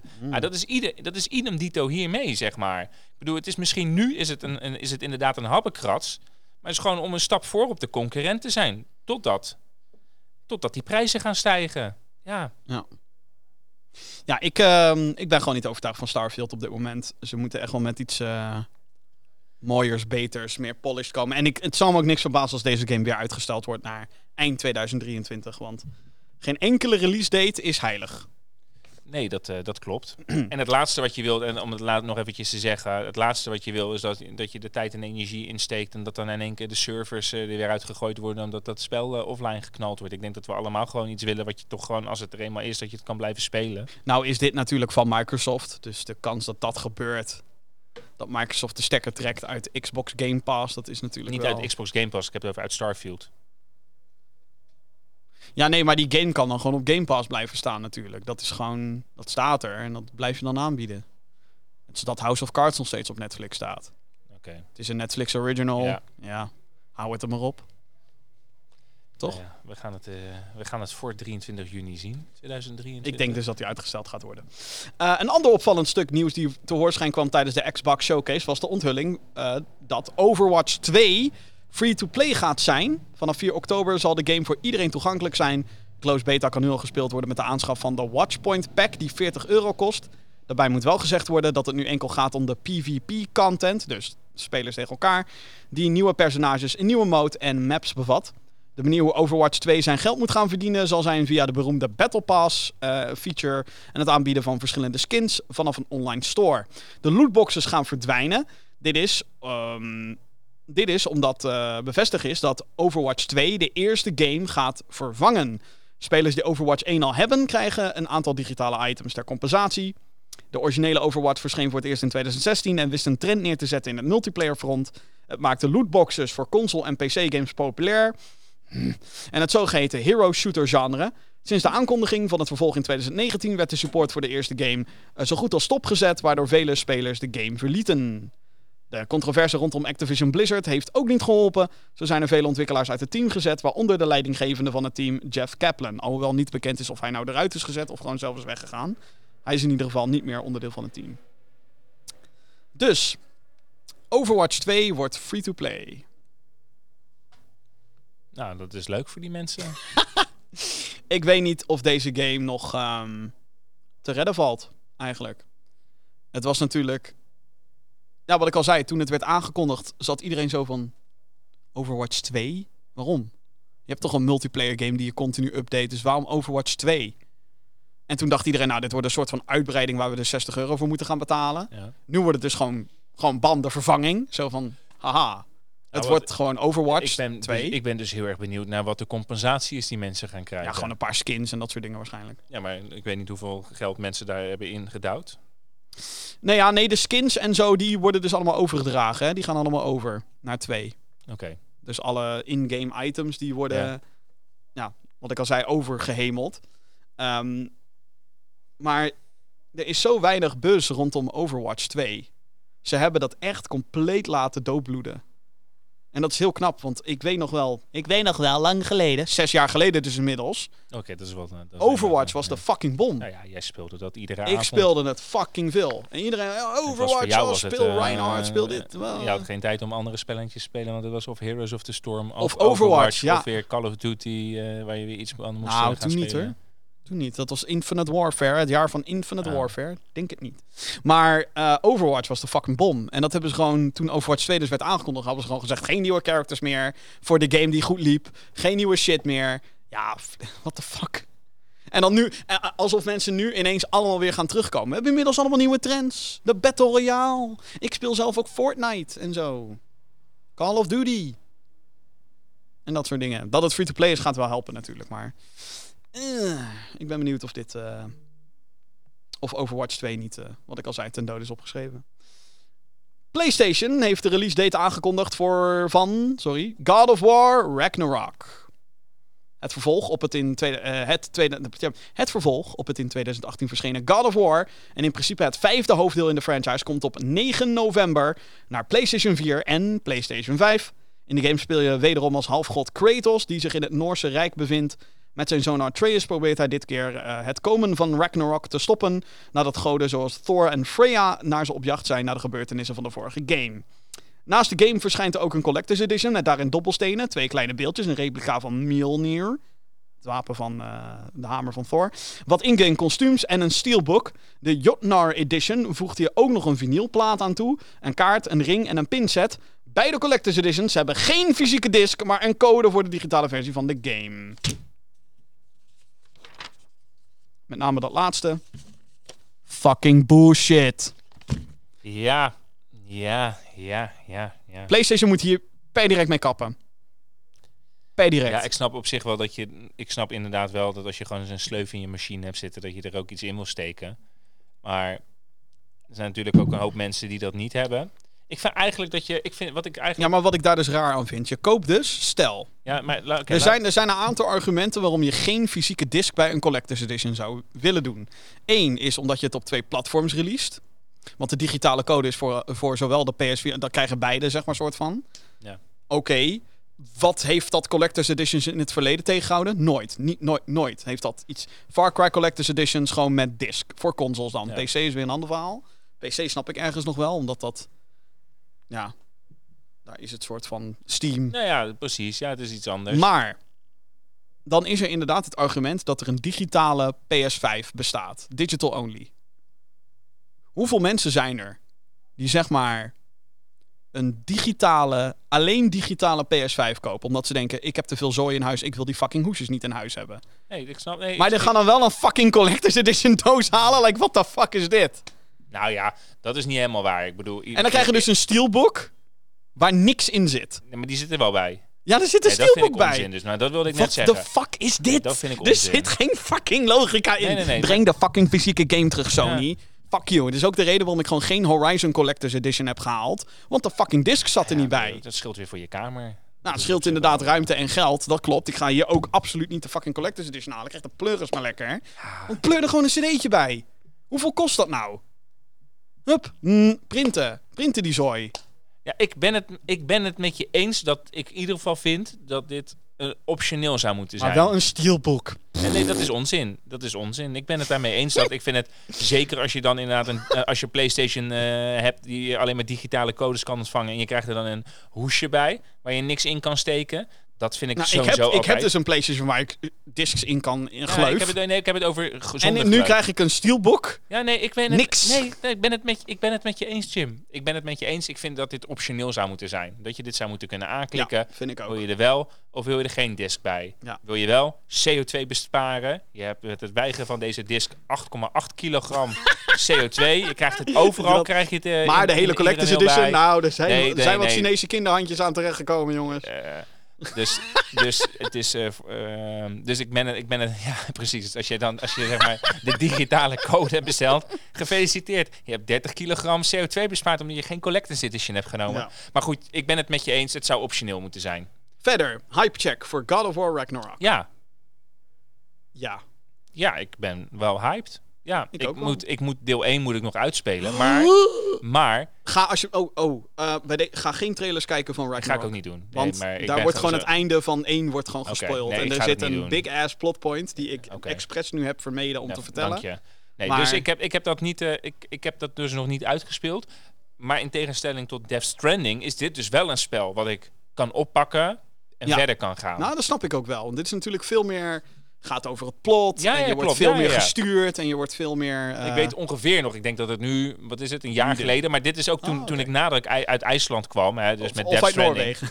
Nee, dit was uit IJsland, uit IJsland, vorig boy. jaar. Toen heb ik dus ook, om, die, om in die sferen weer te komen van Mm, IJsland, heb ja. ik dit spel ook opgestart. Ik Ja. zie van, ah, hier, hè, de vikingen en Ja. dan de, de, de, de, de Noorse mythologie. eh, en dan zie je al die, eh, dan zie je al die... Eh, en die ja, precies. En die, die, storyline. eh, of die, gewoon die, die, ja, weet je, je herkent het. Ik heb ook een boekje heb ik aangeschaft met Noorse mythologie. Moment, Oh. en dat deed ik dan bij Thor. Of bij Thor. Bij, For Love and Thunder zit ja. vol met Noorse... Ja. Nee. maar dat deed ik dan bij, dat deed ik dan bij, bij dit spel. Dat ik dan gewoon eventjes zat te kijken van, oh, wat hebben we nu weer voor een creature? En dan ging ik door dat Oh, Noorse ja, mythologieboekje ging ik heen bladeren van, oh ja, hier staat het, de levensboom en zo. Dus dat, dat, vond, ik, dat vond ik heel leuk. Dus, ehm, eh, en ik, waar, ik, wil- waar ik dus heen wilde gaan, is dat ik ook bij dit spel eh, zo soort van nog wel kan eh, weten waar ik ook ben gestopt. Ja. Dus ik kan het verhaal kan ik ook. eh, Dit was echt een game voor mij. eh, Ik vond het zo vet. De eerste, of nou, de eerste, Ja. 2018.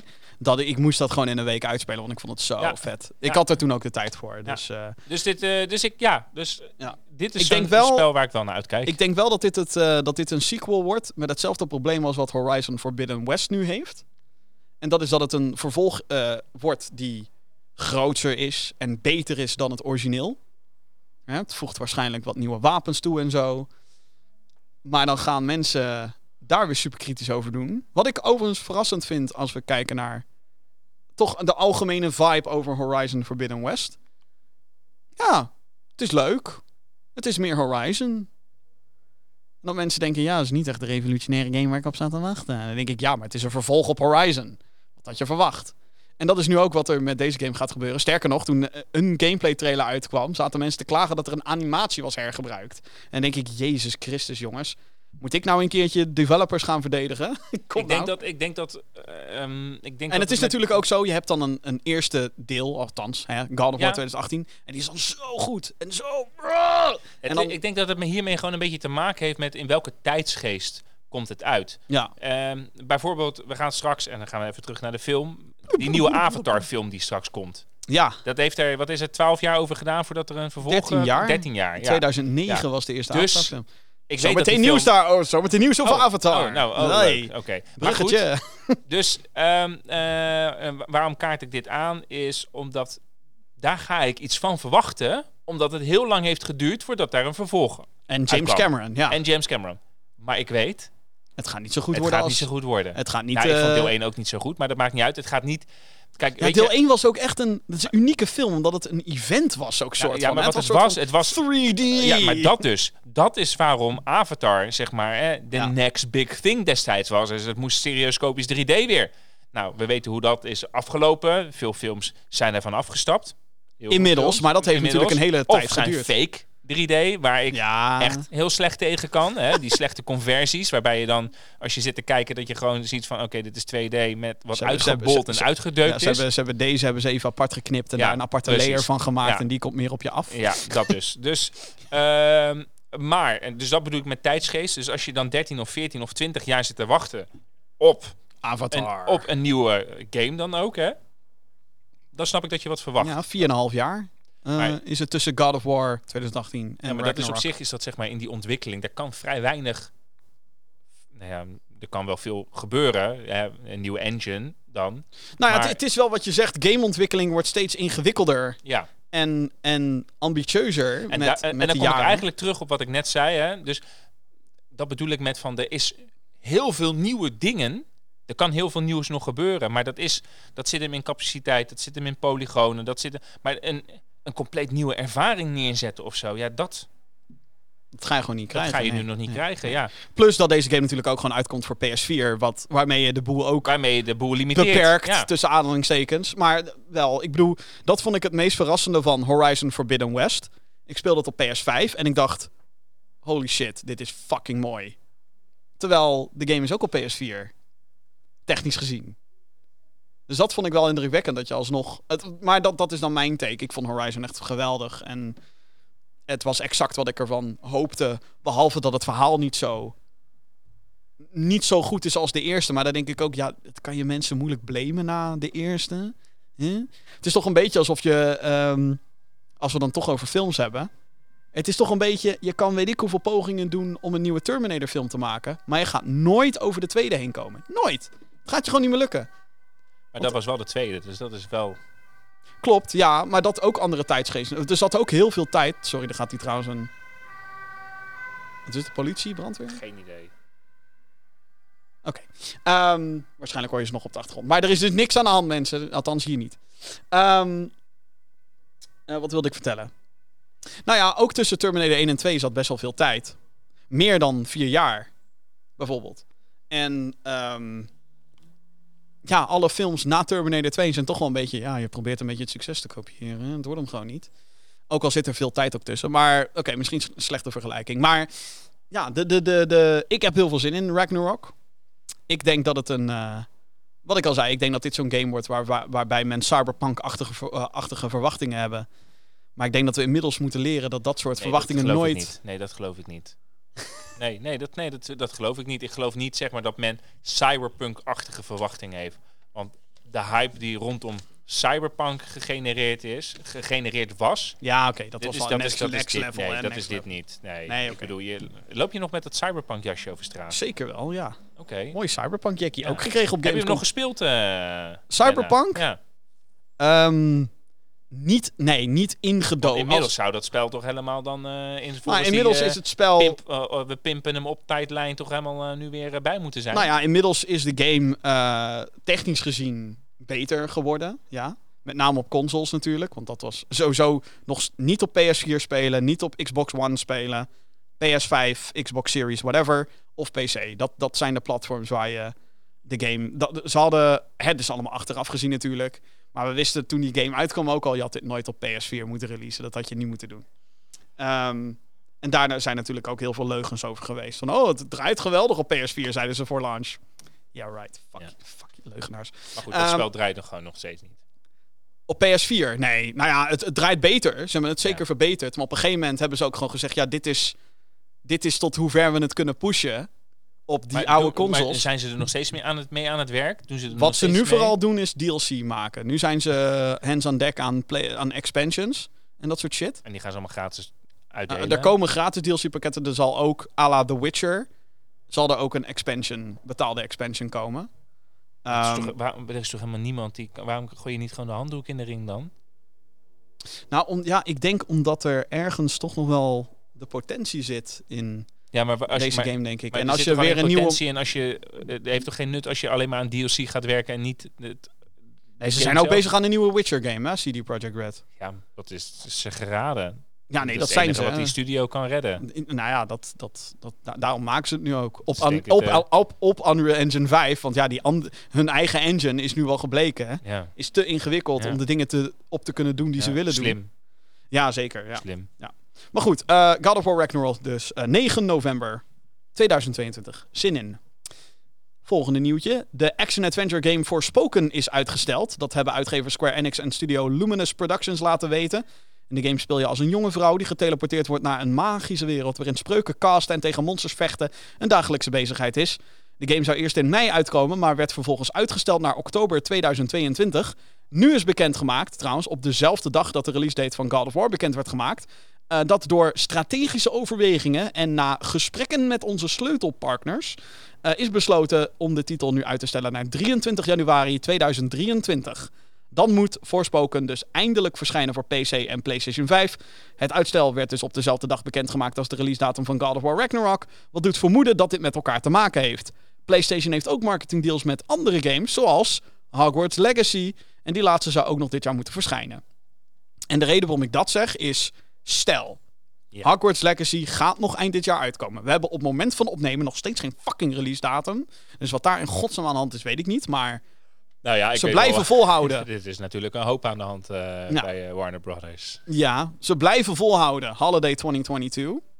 Dus ik kan me zo voorstellen, als je als PlayStation kijkt. Goh, we hebben hier een game waarin een jonge vrouw naar een magische wereld gaat. Spreuken casten, kastelen, dat soort dingen. En we hebben Hogwarts Legacy. dat je dan misschien wel zegt, nou, mis- misschien moeten we deze even opschrijven. We hebben God of War ook. Die schuiven we wel even op. En dan geven we de shine aan deze twee games. Dat is mijn theorie althans. Als, als Hogwarts Legacy echt nog een ding is voor eind dit jaar. Ik denk dat met Hogwarts Legacy, ik denk dat zij gewoon wat ik net zeg, ze zijn zich bij Warner Brothers even goed achter de oren aan het krabben van oké, wat gaat er nu eigenlijk mis met deze franchise? Ja, ik weet natuurlijk niet hoe, hoe de status is van de game. Nee, maar, nee, maar ik overigens- bedoel meer, nee, maar wat ik meer bedoel is van oké, wat is nou de juiste time window om dit, om Ja, dit eh, spel uit te Voor brengen? Black Friday. Nee, maar wat ik bedoel, Holiday we hebben, 2022. het over, we hebben het er ook gewoon over. Laten we het beestje eventjes bij de naam J.K. Rowling, bla bla bla. Fantastic Beast eh, franchise en dergelijke. Ja, dat ligt niet- in de put. Ja, dat ligt in de put. Maar ja, er zijn natuurlijk ook aardig wat Fantastic Beast elementen die, eh, waarmee toch ook in deze game gelokt Nou. J.K. Rowling heeft het niet geschreven, dus wat dat betreft eh, zal deze game ongetwijfeld een verbetering zijn. Ja, dat denk ik ook. Maar de vraag is zeg de maar van- tweede en derde film. Ja, de- maar de- Fuck maar- die films. Maar, de vraag is meer zeg maar van, en dat is, nou ja, eh, daar kunnen we natuurlijk een hele podcast over vullen, over hoe studio-interpretaties verkeerd kunnen zijn en hoe ze absoluut niet lezen en begrijpen waar kritiek binnen een film op, over gaat. Nou, ook in games kunnen we dat. Hè? We hebben Ja. vaak genoeg EA gehoord die zegt singleplayer games zijn dom. Maar wat ik dus bedoel, eh, waar ik heen wil gaan, is dat het zou kunnen zijn dat zij denken: oh, Fantastic Beast werd heel kritisch ontvangen. Dus mensen kijken kritisch naar Harry Potter. Dus is het misschien niet het juiste moment om alsnog dit jaar dat spel te releasen, maar op een beter moment te wachten. Dat bedoel ik meer zeg maar met. eh, hoe wordt er naar dat soort eh, beslissingen gekeken? Nou, of hebben ze genoeg vertrouwen in de Harry Potter franchise? Het lijkt mij dat je als, je, als je kijkt naar de algemene hype levels van Hogwarts Legacy, dat dat wel goed zou moeten zitten. Want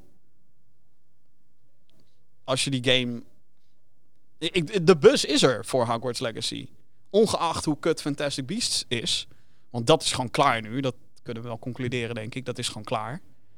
Ze blijven er ook mee adverteren voor HBO Max. Met?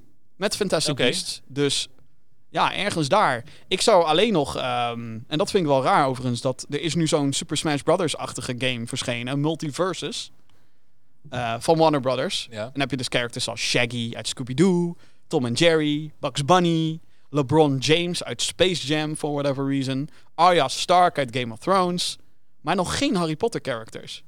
Wat ik vreemd vind. Dus ik zou gewoon zeggen, joh, eh, release even een Potter character. En eh, breng deze game gewoon uit.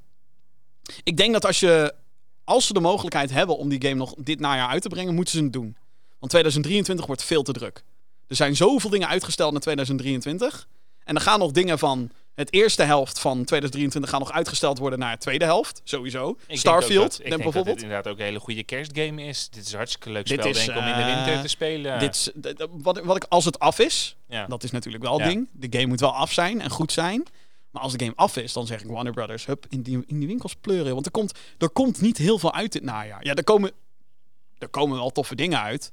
Ik heb zin in Call of Duty, ik heb zin in Sons of the Forest, als die ook nog niet uitgesteld wordt. Hè? Je kan Mhm. van niks dus meer zeker zijn.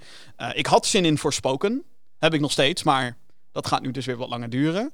Eh Callisto Protocol, nou, er komen echt wel wat games uit. Eh, Pokémon bijvoorbeeld. Er komen echt wel wat games uit, maar ja, Hogwarts zou echt een killer titel zijn. En als Warner Brothers echt nog veel geld wil verdienen aan deze Wizarding World shit, is dit het moment om het te doen.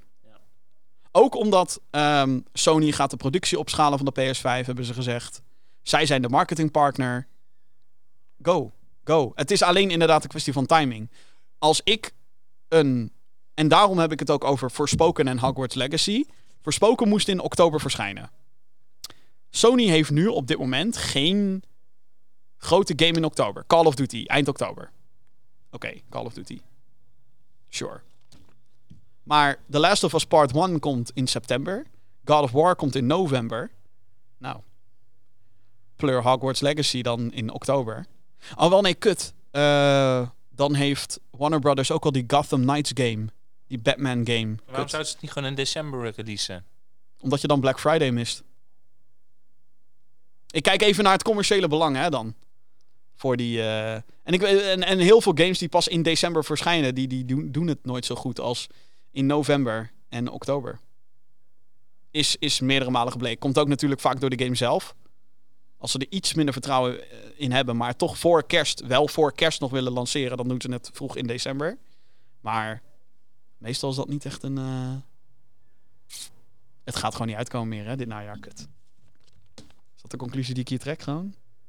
Anyway, Forspoken komt in 2023. Ook nog steeds zin in. Lijkt me leuk. De Franse uitgever Ubisoft zit wederom in zwaar weer. Tijdens de laatste bekendmaking van de kwartaalcijfers werd naar buiten gebracht dat Ubi maar liefst vier games annuleert. Twee van deze projecten zijn nooit publiekelijk bekendgemaakt, dus we weten ook niet wat het is. De andere twee zijn de Meta Quest exclusive game Splinter Cell VR en de free-to-play game Ghost Recon Frontline, wat een soort battle royale moest worden waar niemand op zat te wachten. Verder werd ook bekendgemaakt dat Avatar, we hebben hem, Frontiers of Pandora is uitgesteld naar het volgende fiscale jaar. Dus is een financieel dingetje. Die loopt van april 2023 tot maart 2024. De open world game gebaseerd op de James Cameron film franchise zou eerst nog dit jaar uitkomen, maar dit is dus wederom een uitstel. Tussen alle chaos door is ook de release datum van Skull and Bones bekendgemaakt. De online piratengame verschijnt 8 november voor PlayStation 5, Xbox Series S en X en PC. Reacties op de gameplay waren niet lovend. De game is in zijn basis de schepen gameplay uit Assassin's Creed 3 en 4, maar dan ietsjes uitgebreid en met online mogelijkheden. Verder lijkt het ook niet goed te gaan met Roller Champions. Gamejournalist Jeff Grubb wist te vermelden dat de free-to-play sporttitel niet verder ontwikkeld zou worden na seizoen 3. Afgelopen mei werd Roller Champions vrijwel uit het niets uitgebracht. De uitgever heeft geprobeerd de situatie te sussen door te beweren dat de ontwikkeling voor Roller Champions nog niet stilstaat. Hoor. Ubisoft heeft nog steeds een aantal projecten die in ontwikkelingshel lijken te zitten. Prince of Persia The Sense of Time remake is sinds een paar maanden van studio gewisseld na meerdere uitstelmomenten. Het is al een paar jaar stil, een paar jaren stil moet ik zeggen, rondom Beyond Good Evil 2. En ook blijft het angstaanjagend stil rondom X Defiant en The Division Heartland, alhoewel er voor die laatste twee wel playtests gaande zijn. Is er überhaupt iets uitgekomen van Ubi dan dit jaar? Rainbow Six Extraction is uitgekomen begin dit jaar. Roller Champions. En dat was het geloof ik. Komt er nog iets uit? Ja, Skull and Bones. nou, maar dan... Een dag voor God of War Ragnarok. Ja. Nee, maar dan, maar, dan, dan, maar, dan, maar dan begrijp ik dus waarom ze dat dan pas volgend jaar uitbrengen. Want wat brengen zij volgend jaar allemaal uit? Nu, Avatar is nu alleen bekend. Omdat Maar dat ze- komt volgens mij eerder omdat de game gewoon nog niet af is. Ja. Want je wilt natuurlijk die game in de winkel En hebben. wanneer komt die film? Nou, in de eh, eerste week van december, geloof Dit ik. jaar? Ja. Ja. Dus je wilt natuurlijk dat die game al in de winkel ligt op het moment dat die film uitkomt. Want ze hopen natuurlijk dat dat weer een, een eh, gekke, gekke hype wordt. Dus ja, dan is het super slim om die game te hebben. Dit is natuurlijk wel een domper voor Ubisoft ook weer. Maar ja, ik, Maar hoezo is het een domper? Het is toch, ze zijn er zelf bij, toch? Ze maken deze keuze op, op basis van financiën. Dus dan is dat op basis van investeringen. nou ja, het zou ook kunnen zijn dat de game nog niet... Je wilt geen cyberpunk natuurlijk aan je Nee, broek natuurlijk wil je hebben. geen cyberpunk. En maar, ik, en ik weet dat je- Disney, eh, nu- Disney heeft best wel hun vingertje, een vingertje laten zien eh, richting EA rondom dat hele Star Wars Battlefront gebeuren. Ja. En ik kan me zo voorstellen dat Ubisoft eh, niet echt, ook van Disney, want 20th Century Fox, wat Avatar produceert, is tegenwoordig ook van Disney. Jezus. Die wil natuurlijk ook niet haha, Mickey op bezoek krijgen met wat de fuck zijn jullie nou aan het doen? bedoel, dus, We nemen die Star Wars licentie van jullie af, klootzakken, want Kijk, ze zijn ook ga- nog bezig met een Star Wars game ja, trouwens. Oké. Ja, ik ga dan gewoon nog eventjes in de theorie dat als zij, eh, als het inderdaad echt een eh, vanwege het fiscale jaar is, dan betekent dus dat zij er dus meer voordeel uithalen. Als, als dat eh, waar is, fiscale jaar, dan betekent dat je er meer voordeel uithaalt. Als je het dus een jaar later doet, ja, dan. eh, Nou ja, kijk, dat fiscale jaar, dat is alleen maar... Dit is natuurlijk Oh, dat zeggen ze niet. Ik dacht dat je dat expliciet erbij zei dat dat. Nee, ik, ik, moet, ik, ik moet uitleggen dat het, het, eh, dat dit is uitgesteld naar, want dit is allemaal tijdens een kwartaal Ja. presentatie met cijfertjes en financiële bullshit. Ja. Ze hebben het dus officieel uitgesteld naar het volgende fiscale jaar. Zo, en dat betekent dus dat nee, dat loopt van dat maart bedoelde- 2023 ik dacht tot dus, april. ja, nee, ik dacht dat je dus 24. bedoelde dat het een financiële kwestie was, waarbij ik Nee, nee, denk nee, nee, dan, dan zou het gunstiger zijn als je het in het nieuwe, kwart, een nieuwe jaar Ja, uitbrengt. nou ja, dit- ik zou niet weten waarom. Tenzij de game dus niet af is. En je dus een gigantische knal krijgt tegen je reputatie en de franchise. En waar Disney dan ook weer niet blij indirect Disney ook niet blij mee zou zijn. Lijkt me. Als je een kut game hebt die niet af is, ja, We gaan het zien. we gaan het echt zien. Maar nee, eh, Ubisoft is echt, zit echt in de shit. Dat Skull and Bones gaat hem ook helemaal niet worden. En de reden waarom ze natuurlijk een dag voor God of War Ragnarok zetten in het midden van de najaarsdrukte is natuurlijk gewoon zodat ze kunnen zeggen: ja, maar God of War, ja, vind het gek dat Skull iedereen had het over God of War, gaan ze natuurlijk zeggen over een paar maanden. Skull and Bones heeft niet naar verwachtingen gepresteerd, want God of War. Terwijl Skull and Bones is fucking de het is exact hetzelfde als Assassin's Creed 4, Black Flag. Dat je in die schepen rondvaarde, boem, boem, boem, boem, eh, kanonnen schieten en dat soort shit. Het is exact hetzelfde, maar dan uitgebreider. Acht jaar. Acht fucking jaar hebben ze eraan gewerkt. Totale mismanagement bij Ubisoft. Totale chaos is het daar. Het project is meerdere malen gereboot, kennelijk. Maar het ziet er allemaal hetzelfde uit. Ik heb verdomme in Gamescom 2018 heb ik deze game gespeeld. En ik zie het verschil niet. Het is vier jaar geleden. Ik Ja. zie het fucking verschil niet. Dus nu lopen er natuurlijk ook allemaal geruchten. Gaat Microsoft Ubisoft overkopen? Sony misschien? Gaat EA Ubisoft opslokken? Als het zo door blijft gaan. Vier games geannuleerd ook trouwens, hè? En aan die Ghost Recon Battle Royale is gewoon drie jaar gewerkt. Ja. Dat is allemaal gewoon geld. Down the fucking toilet. Ja, maar ja, de vraag is natuurlijk hoe hard... eh, je, je weet niet wat er wel of niet allemaal eh, gebouwd is daarin. Hè? Dus eh, zoiets wordt wel gewoon Van Ghost Recon weet ik dat er playtests zijn geweest. Ja, maar dan is zoiets wordt, ik, zoiets wordt niet geannuleerd, zeg maar, als het niet nog meer geld zou... eh, zou Ja, nee, want... Maar dit, dit is wat ik bedoel met mismanagement. Op het moment dat die game werd aan... We hebben het nu over Ghost Recon Frontline. Op Ja. het moment dat die werd aangekondigd, zat iedereen... What the fuck is dit? We willen geen Ghost Recon Battle Royale. We willen gewoon een echte Ghost Recon game. Een tactische squad shooter. Dat is wat we willen. En dit is... di- This ain't chief. En daar komen ze dan pas na drie jaar en een onthulling komen ze daar pas achter. En denken ze, kut, valt deze game nog te redden? Nee, natuurlijk niet. Ja, het is echt compleet. Ik weet niet wat ze daar aan het doen zijn. Breng fucking Rayman terug. Fucking Prince of Persia, zet daar meer man op. Splinter Cell remake. Huppakee, gaan. Ik heb niet heel veel meer, Vincent. Ik weet dat je zit te kijken. Fucking Nee, ik zat gaan te kijken. By the way. Een leeg paginaatje weg. Ja, het was ineens een blanco pagina. Die printer doet soms gekke dingen. Maar, eh, waar ik trouwens ook nog even naar wil eh, verwijzen... is de Splinter Cell VR-game voor de Meta Quest. De wat, hè? De Oculus Quest heette dat ding eerst. Ja. Maar Oh ja, die- Meta heeft dat veranderd naar de Meta Quest lullo's. Daar is dus ook wat geks mee aan de hand. Ze hebben dus de prijs van de headset, de Meta Quest 2, met 100 euro omhoog geflikkerd. Ik vind het sowieso gek dat ze niet die naam Oculus gewoon blijven Dat snap ik ook niet. Dat was toch iedereen... Ja, ieder- Oculus, ja. Maar Iedereen wist wat dat was. En nou eh, weet... Meta. Maar goed, de, het bedrijf wat dus van de metaverse, de metaverse, alles wil maken, heeft nu hun populairste headset met 100 euro verhoogd. Ja, ik zie je knipperen met je oogjes. Ja. Fucking idiots. ja, dat denk ik ook. Ik bedoel, dit is, ik bedoel, PlayStation hoeft alleen nog maar de, het balletje door het netje heen te gooien. PlayStation kan straks gewoon zeggen: yo, de PS4 is 400 euro en dat maakt ons 50 euro Ja. goedkoper dan de Ja. Meta Quest 2. Ja. Wat een idioot. Nou ja, weet je, weet je eh, ik zou je eigenlijk heel graag. ehm, ik moet sowieso nog een keer eh, vragen of ze überhaupt in de podcast willen zitten. Maar in Rotterdam zit een VR-studio, Vertigo Games. Ja. Ik zou met hem wel eens een keer om de tafel willen zitten met: Goh, VR, hoe gaat het er nou eigenlijk mee? Wordt dat nog wat? Hoe Nou ja, dat zou deze prijsverhoging. Dat is een hele, is een hele goede vraag. Wordt dat nog wat, jongens? Nee, dat is een hele goede vraag. Want het is natuurlijk een beetje... eh, Een niche van een wa- niche van nou. We hadden het net over 3D, hè, wat het uiteindelijk niet is geworden. Mhm. VR zou dat het ook moeten zijn. Ja, Ja, dat is dus... ehm, het, het, het, het moest de next big thing in gaming worden. ja. Maar dat is het nog niet. Nee, zeker niet. Nee. En, is, maar dat is nu dus hetzelfde voor maar- mij, hè? Voor mij, ik bedoel, misschien, misschien ben ik dan, eh, misschien ben ik dan alweer te oud daarvoor. Maar ook, Boomer. het hele, maar ook het hele, nou, wij kunnen onszelf echt geen boomers noemen. Maar het hele augmented reality element op je telefoon, dat is wat mij, volgens mij ook nog niet super groot. Nou, daar beginnen nu wel echt daadwerkelijk handige applicaties eh, voor te komen hoor.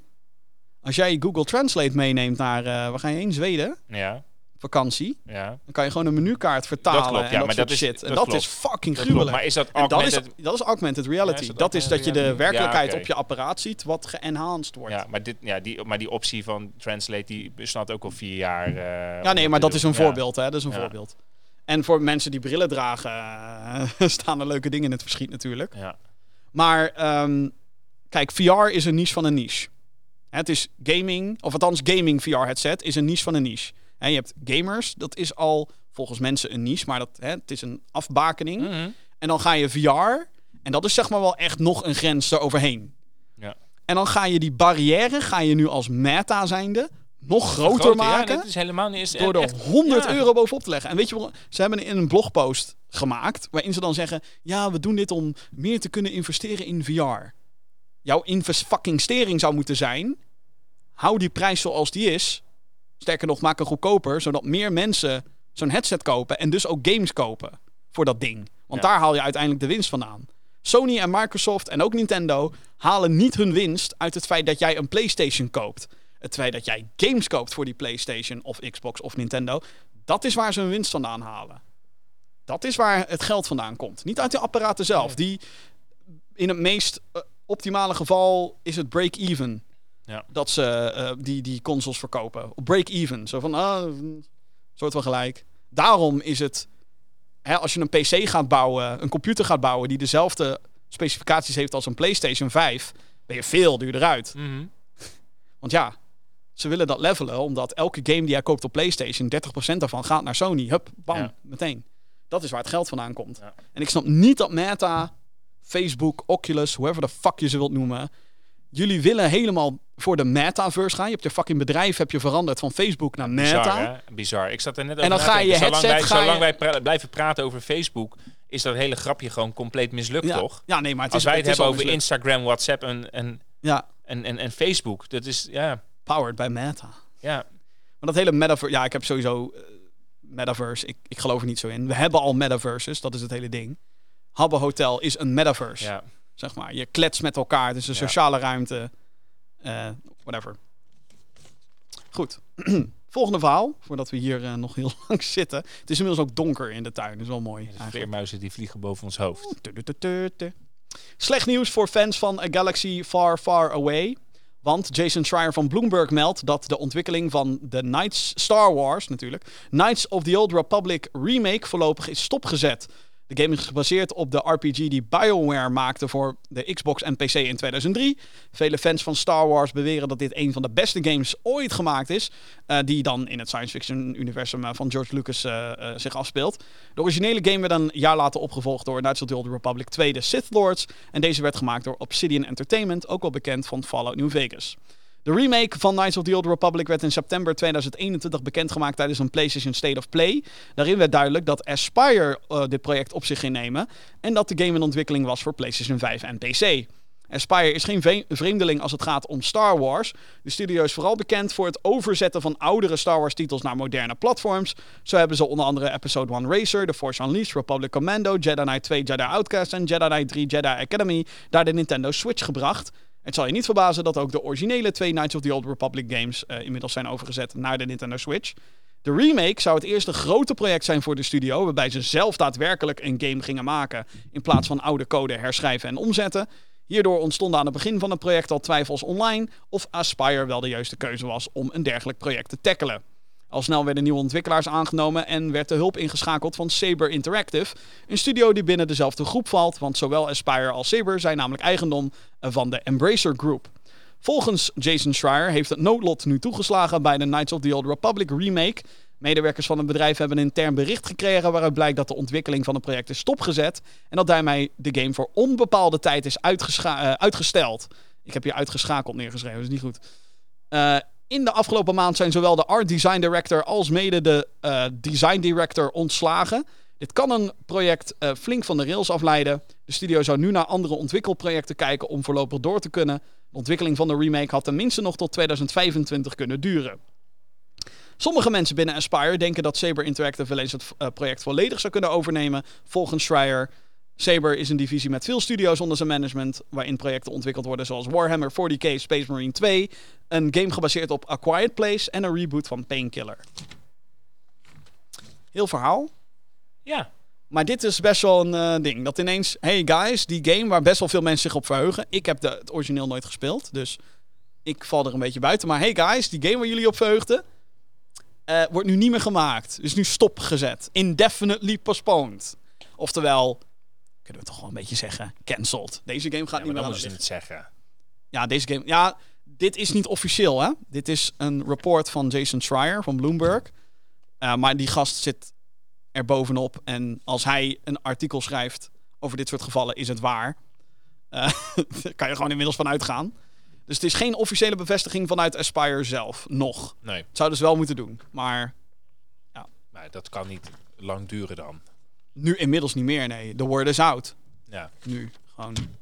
Maar dit is wel... ehm, het is soort van... In dit geval is het soort van jammer dat iedereen natuurlijk twijfelde van... Oeh, een, een studio die voorheen games naar de Switch bracht. Oude games. En eh, ze deden ook ehm, eh, Apple ports. Dus PC-games naar Apple, Mac, whatever. Hoe je het dan ook wil noemen, brengen.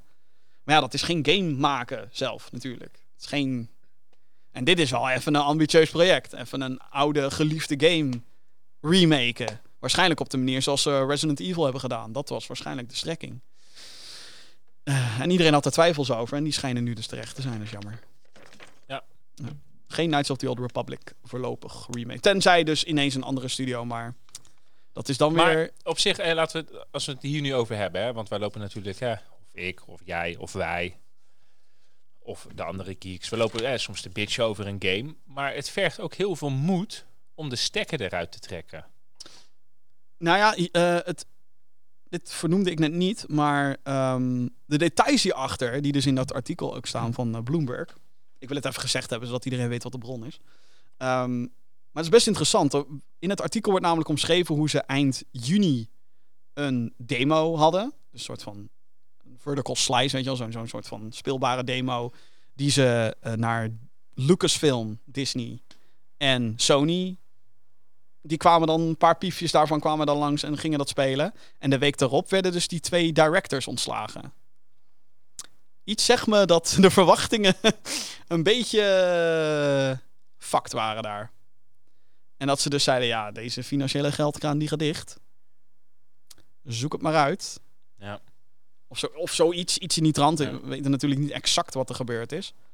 Maar dit is wel... eh, ja, het is bijna jammer dat het internet nu gelijk heeft. Van oeh, is dit wel de juiste studio om zoiets te tackelen? Nou, nee dus. Nee. Jammer. Vind- En voor, voor degene die... Nogmaals, ik heb Knights of the Old Republic nooit gespeeld, dus ik weet niet of... Ik, ik heb geen... Oh my god! Zeg maar. Kijk, als de Warhammer Space Marine 2 nou ineens gecanceld wordt, dan word ik eh, sad. Maar goed. Ik ben de enige in dit land die dat waarschijnlijk denkt. Laatste nieuwtje van vandaag. Deze vind ik interessant. Joh, alles is Oké, interessant. oké. Maar deze, maar dan niet... Dit is de gym highlight. Ja, nou ja. Mm, ik ben gewoon benieuwd wat jij hiervan vindt. Eh, de PlayStation podcast Sacred Symbols, luister ik graag naar. Die gepresenteerd wordt door Callum Mor- Moriarty. Eh, hij was voorheen journalist bij IGN en werkte ook bij Kinda Funny. Eh, Chris Reagan en Dustin Furman is aangeklaagd door uitgever Square Enix en ontwikkelstudio Crystal Dynamics. Moriarty lekte in een laatste aflevering namelijk informatie die hij van een anonieme bron binnen de studio had gekregen over de nieuwe Tomb Raider game die in ontwikkeling is. Zo staat het project bekend als Project Jawbreaker en was het gelekte document een stuk script waar voice-over acteurs auditie mee konden doen. Met daarbij een omschrijving van de rol en ook de game en waar het dan over gaat. De nieuwe Tomb Raider game zou gaan om een Lara Croft die niet meer een begin beginneling is, maar een beroemdheid binnen haar vak. Het gelekte stuk script omvat een paar gesprekken en de vacature voor de rol omschrijft een actrice die van origine een Brits ac- accent moet hebben. Dus het moet geen fake Amerikaan zijn die Brits doet. Eh, en geen probleem moet hebben met scènes waarin twee vrouwen intiem worden met elkaar. Wat naar alle waarschijnlijkheid duidt op een biseksuele of lesbische geaardheid van Lara Croft. Van Square Enix en Crystal Dynamics heeft Patreon nu een zogeheten DMCA-notificatie gehad. In de meest simpele taal komt het neer op een claim dat iemand informatie of data publiceert waar de aanklager de rechten over heeft. Patreon is een crowdfunding platform waar de podcast van Last Stand Media, het bedrijf van Moriarty, eh, die worden daarop gepubliceerd. Door de aanklacht is de aflevering op Patreon gewijzigd, maar is alle informatie nog te horen op de gratis versies van de show op onder andere Spotify en YouTube. Deze versies staan nog online omdat er enkel een aanklacht via Patreon is ingediend. Met deze aanklacht weten de partijen wel indirect te bevestigen dat de informatie die gelekt is 'Precies. 100% terecht waar is. Ja, precies. eh, in een extra video en podcast eh, gaan de heren achter Sacred Symbols nog uitgebreid in op de claim. Die heb ik natuurlijk even geluisterd. De ontwikkeling van de nieuwe Tomb Raider game werd officieel bevestigd tijdens een Unreal-presentatie. Waarin bekend werd gemaakt dat de nieuwe game in de action-adventure-serie ontwikkeld wordt met behulp van Unreal Engine 5. Sindsdien is Square Enix bezig met het verkopen met een van een aantal westerse studio's en dienst IP's, waaronder Crystal Dynamics en Tomb Raider. Embracer Group gaat de nieuwe eigenaar worden, maar de verkoop is op het moment van schrijven nog niet helemaal rond. Dus vandaar dat Square Enix hier ingrijpt. Oké, ja, ik vind daar wat van. Ja, wat vind je ervan? Ja, dus ik even, vind- even, even heel, la- ja. heel kort. Dus Ja. eh, die Colin Moriarty, trouwens luister naar Sacred 20% fantastisch. eh, maar die heeft dus van een bron Ja, binnen nee, de studio precies. Ja, precies. informatie gekregen. Die hebben ze gedeeld in de podcast. Ze hebben ook een stukje van het script soort van voorgelezen waarbij ze een beetje, oei, een beetje overdreven Brits deden voor de humor. Ja. Ehm, Hartstikke goed. ja, en op basis daarvan zijn ze nu dus soort van, stop, dit moet uit de Patreon-versie van de show. Ja. Kijk, ik denk dat. eh, maar goed, ik ben ook ik ben geen jurist en ik ben ook geen rechter. Dus dan zit jij te luisteren en studeer jij rechten of ken jij rechten of doe je er iets mee? Of eh, heb je, ben je zo ooit zelf aangeklaagd geweest, weet ik het. Maar We hebben zelf vooral. ook nog wel wat... eh, Ja, maar ik denk, ik denk dat dit in een rechtszaal compleet kansloos zou zijn geweest. Want je hebt het van een anonieme bron. Je hebt zelf niet die NDA ondertekend. Dat je het, dat je het, Hij heeft de informatie ook niet gestolen, heeft hij, zelf niet- benadrukt. hij, heeft, hij heeft het niet gestolen, hij heeft het ontvangen. Als Gert-Jan Zegers in de trein zijn, een eh, laptop laat slingeren. een laptop ja. laat slingeren of een USB-stick laat slingeren, bijna in één keer de hele kabinetsformatie op en, en iemand anders vindt dat.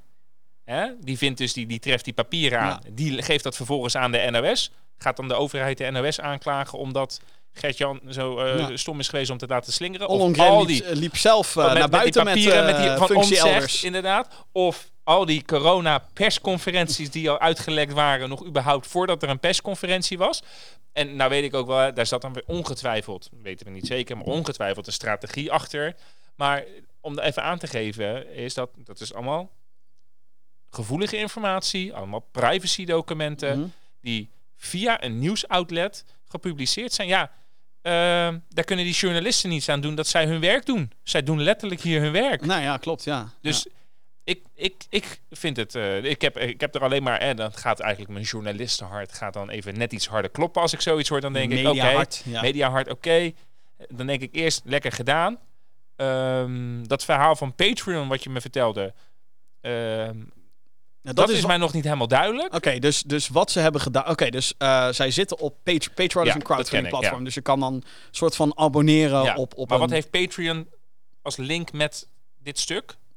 Dat is waar die podcasts ook op gehost worden. Dus daar zit de, eh, de, de, de versie van de show waar geen advertenties op zitten. Dan moet je natuurlijk precies, betalen. En dan krijg je de, de, de, de, Ja, de ja, ad-free Dus version. dat, dat, dus dat moet eigenlijk niet uitmaken. nee, nee, nee, dus- klopt. Maar dit is even ter Ja, context. nee, precies. Dus, dus, dus, dus Patreon heeft en- daar geen, niks, met, heeft niks met eigenlijk die game te maken hier. Nee. in- nou ja, nee, zij, hebben, zij, hebben dus een, zij, Patreon. zij hebben dus een aanklacht gekregen Ja. van, eh, van eh, Square Enix Ja. of Crystal Dynamics, Ja. whatever.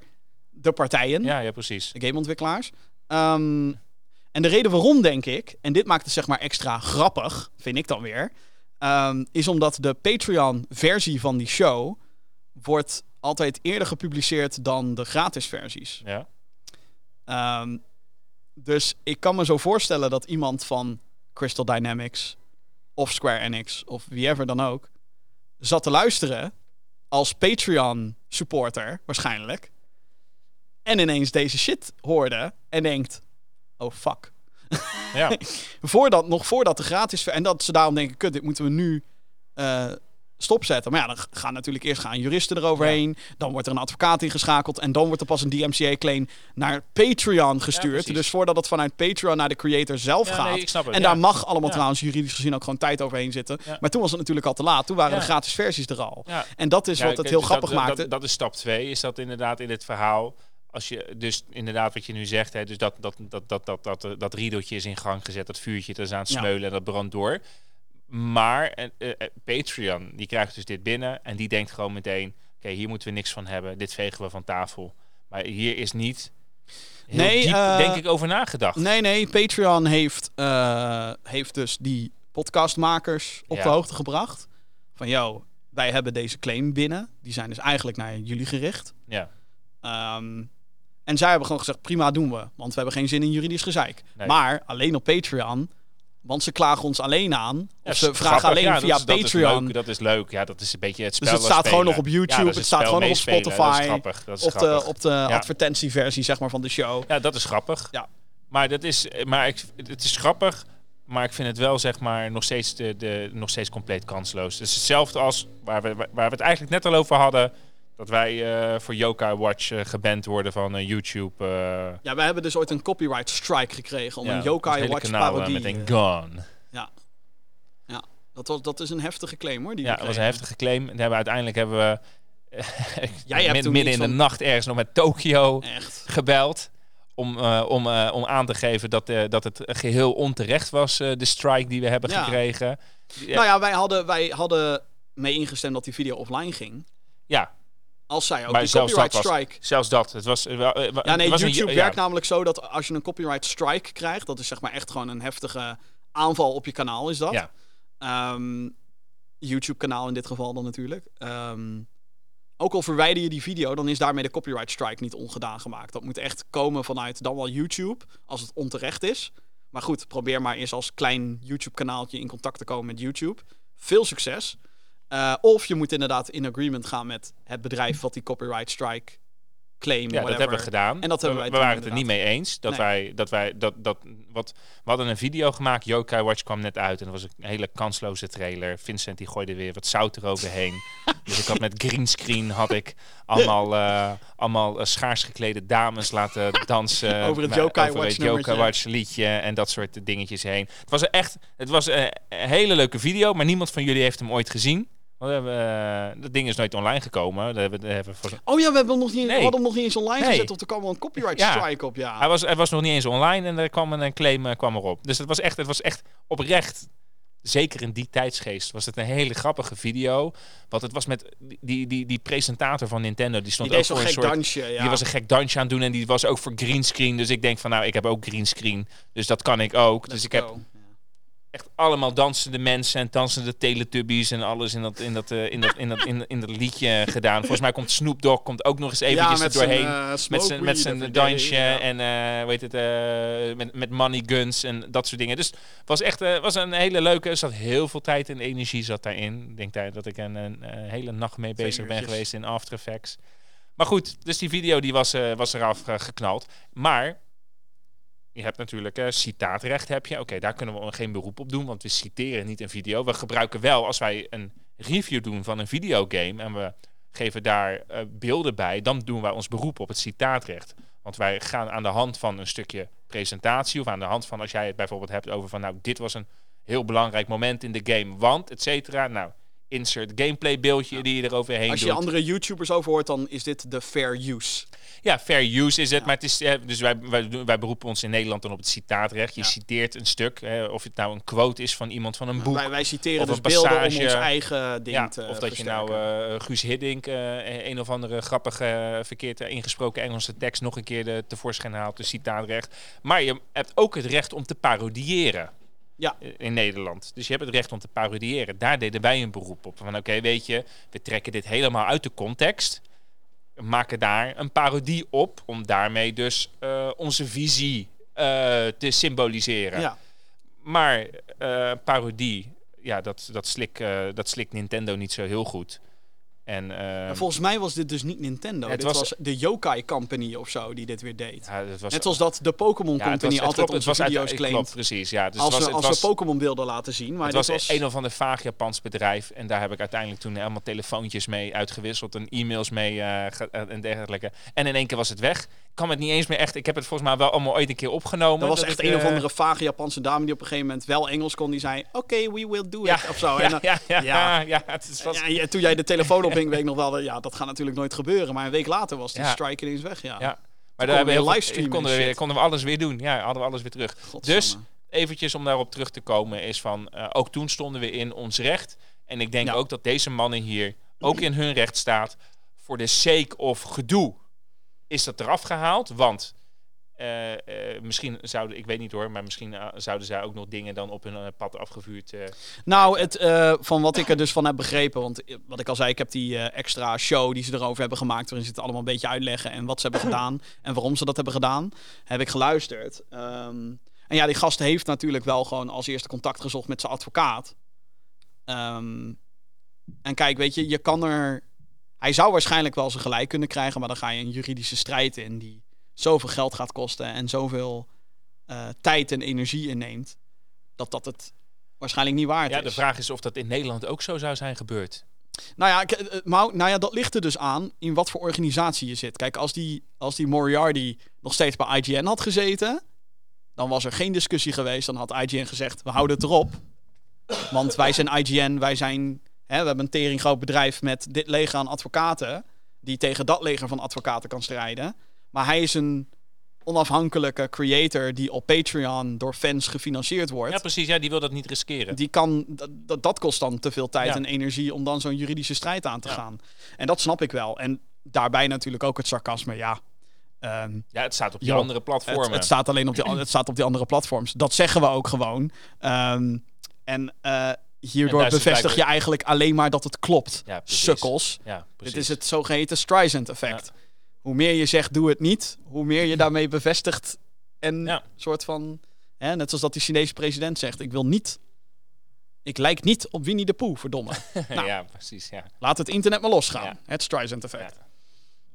Dus ja, dit was een interessante eh, wending, vond ik. Omdat het gaat over informatie van een game. Dus we weten nu dat het karakter van Lara Croft wel degelijk gaat veranderen. Hoewel ze nooit echt een in de games, althans niet wat ik me kan herinneren, echt gewoon een hele expliciete relatie heeft gehad met een man. Nee, alleen in die film. Alleen in de films. De Angelina Jolie. Oh ja, ook de. Die nieuwere film. Is ook met een dude. Dat kan, die nieuwe kan me niet eens meer herinneren nu. nu Ik weet zo alleen dat haar vader nieuwe- ineens ja. weer eh, opstaat uit de dood in die nieuwe film. Wat bullshit is, maar... ehm, maar in de games volgens mij nooit een expliciete... Maar vanuit, ja, dus één, hè, dat stukje of ze het wel of niet gewonnen hebben, oké. Twee, vanuit Square, je bevestigt hiermee ook. Maar aan de andere kant denk ik ook, oké, maar wat, wil, je- wat wilde je hier nou? Moet je dan eventjes nu weer eventjes je macht laten zien of zo? Ik bedoel, Volgens mij heeft het gewoon puur te maken met dat ehm, het document wat ze hebben, dat is wel... Daar zitten natuurlijk bepaalde geheimhoudingsclausules dus- en zo aan maar vast. is Niet dat- dat zij daar nee, wat mee te maar maken dat hebben, dus, maar... maar dat dus, ja, dat, Ja. Is, dat is hun source Ja, geweest. dat Ja, blijft natuurlijk altijd een beetje het... eh, dat, is hun, dat is de whistleblower die, eh, ja, daar kunnen, die journalisten kunnen daar vrij weinig mee. Overigens eh, bedenk ik me net dat Tomb Raider wel last heeft altijd van grote leaks. Want ehm, volgens mij was het, ja, was met Shadow of the Tomb Raider, de vorige Tomb Raider game die is verschenen, dat een random gast in de metro zat, ineens een presentatie op een laptop zag van iemand anders, Klopt, ja. klik, daar gewoon een foto van heeft gemaakt. En toen wist de hele wereld ineens dat Shadow of the Tomb Raider bestond. Maar dit is altijd zo, hè. Er worden ook zo vaak worden de screenshots gelekt. En die worden dan ehm, door de uitgever offline gehaald en dat soort shit. Wat ga je nou allemaal doen, jongen? Ik ga even wat mijn keel. Wat ga je doen? Mijn keel. Je kill. Je gaat een watertje pakken. Maar we zijn bijna klaar. Is goed, keel. Is goed, Kill, zegt hij. Oké. Nou goed, dat is de hele situatie rondom Square Enix en Tomb Raider. Maar eh, Project Drawbreaker, dat is natuurlijk een codenaam. Dat wordt niet de naam van de game. Wanneer die game trouwens uit gaat komen, ik heb geen idee. Maar ze zijn nu dus nog audities aan het doen voor die rol. Ik, eh, weet ik veel, 2025 of zo? Is dat realistisch? Denk het wel. En ehm, dat gezegd te hebben, denk ik dat, ik eh, dat, dat we aan het einde zijn van deze 195e aflevering van de Gaming Geeks podcast. Zijn er nog eh, dingen die jij kwijt wil, Vincent van den? Ehm, nou, ik hoop dat we de volgende kunnen opnemen op eh, Locatie weer de ergens. 23e van augustus na de hopelijk Gamescom Night Live. Oh ja, Gamescom Opening Night Live. Ja, we weten niet of we erbij zijn. Nog? Fysiek? Ik hoop het wel we natuurlijk. kijken. Even eh, Jeff Keighley even een berichtje sturen. Of, eh, Of het nou vanuit een hote- hotelkamer bekijken of vanuit een barretje met een goede schnitzel en patat erbij. Zo.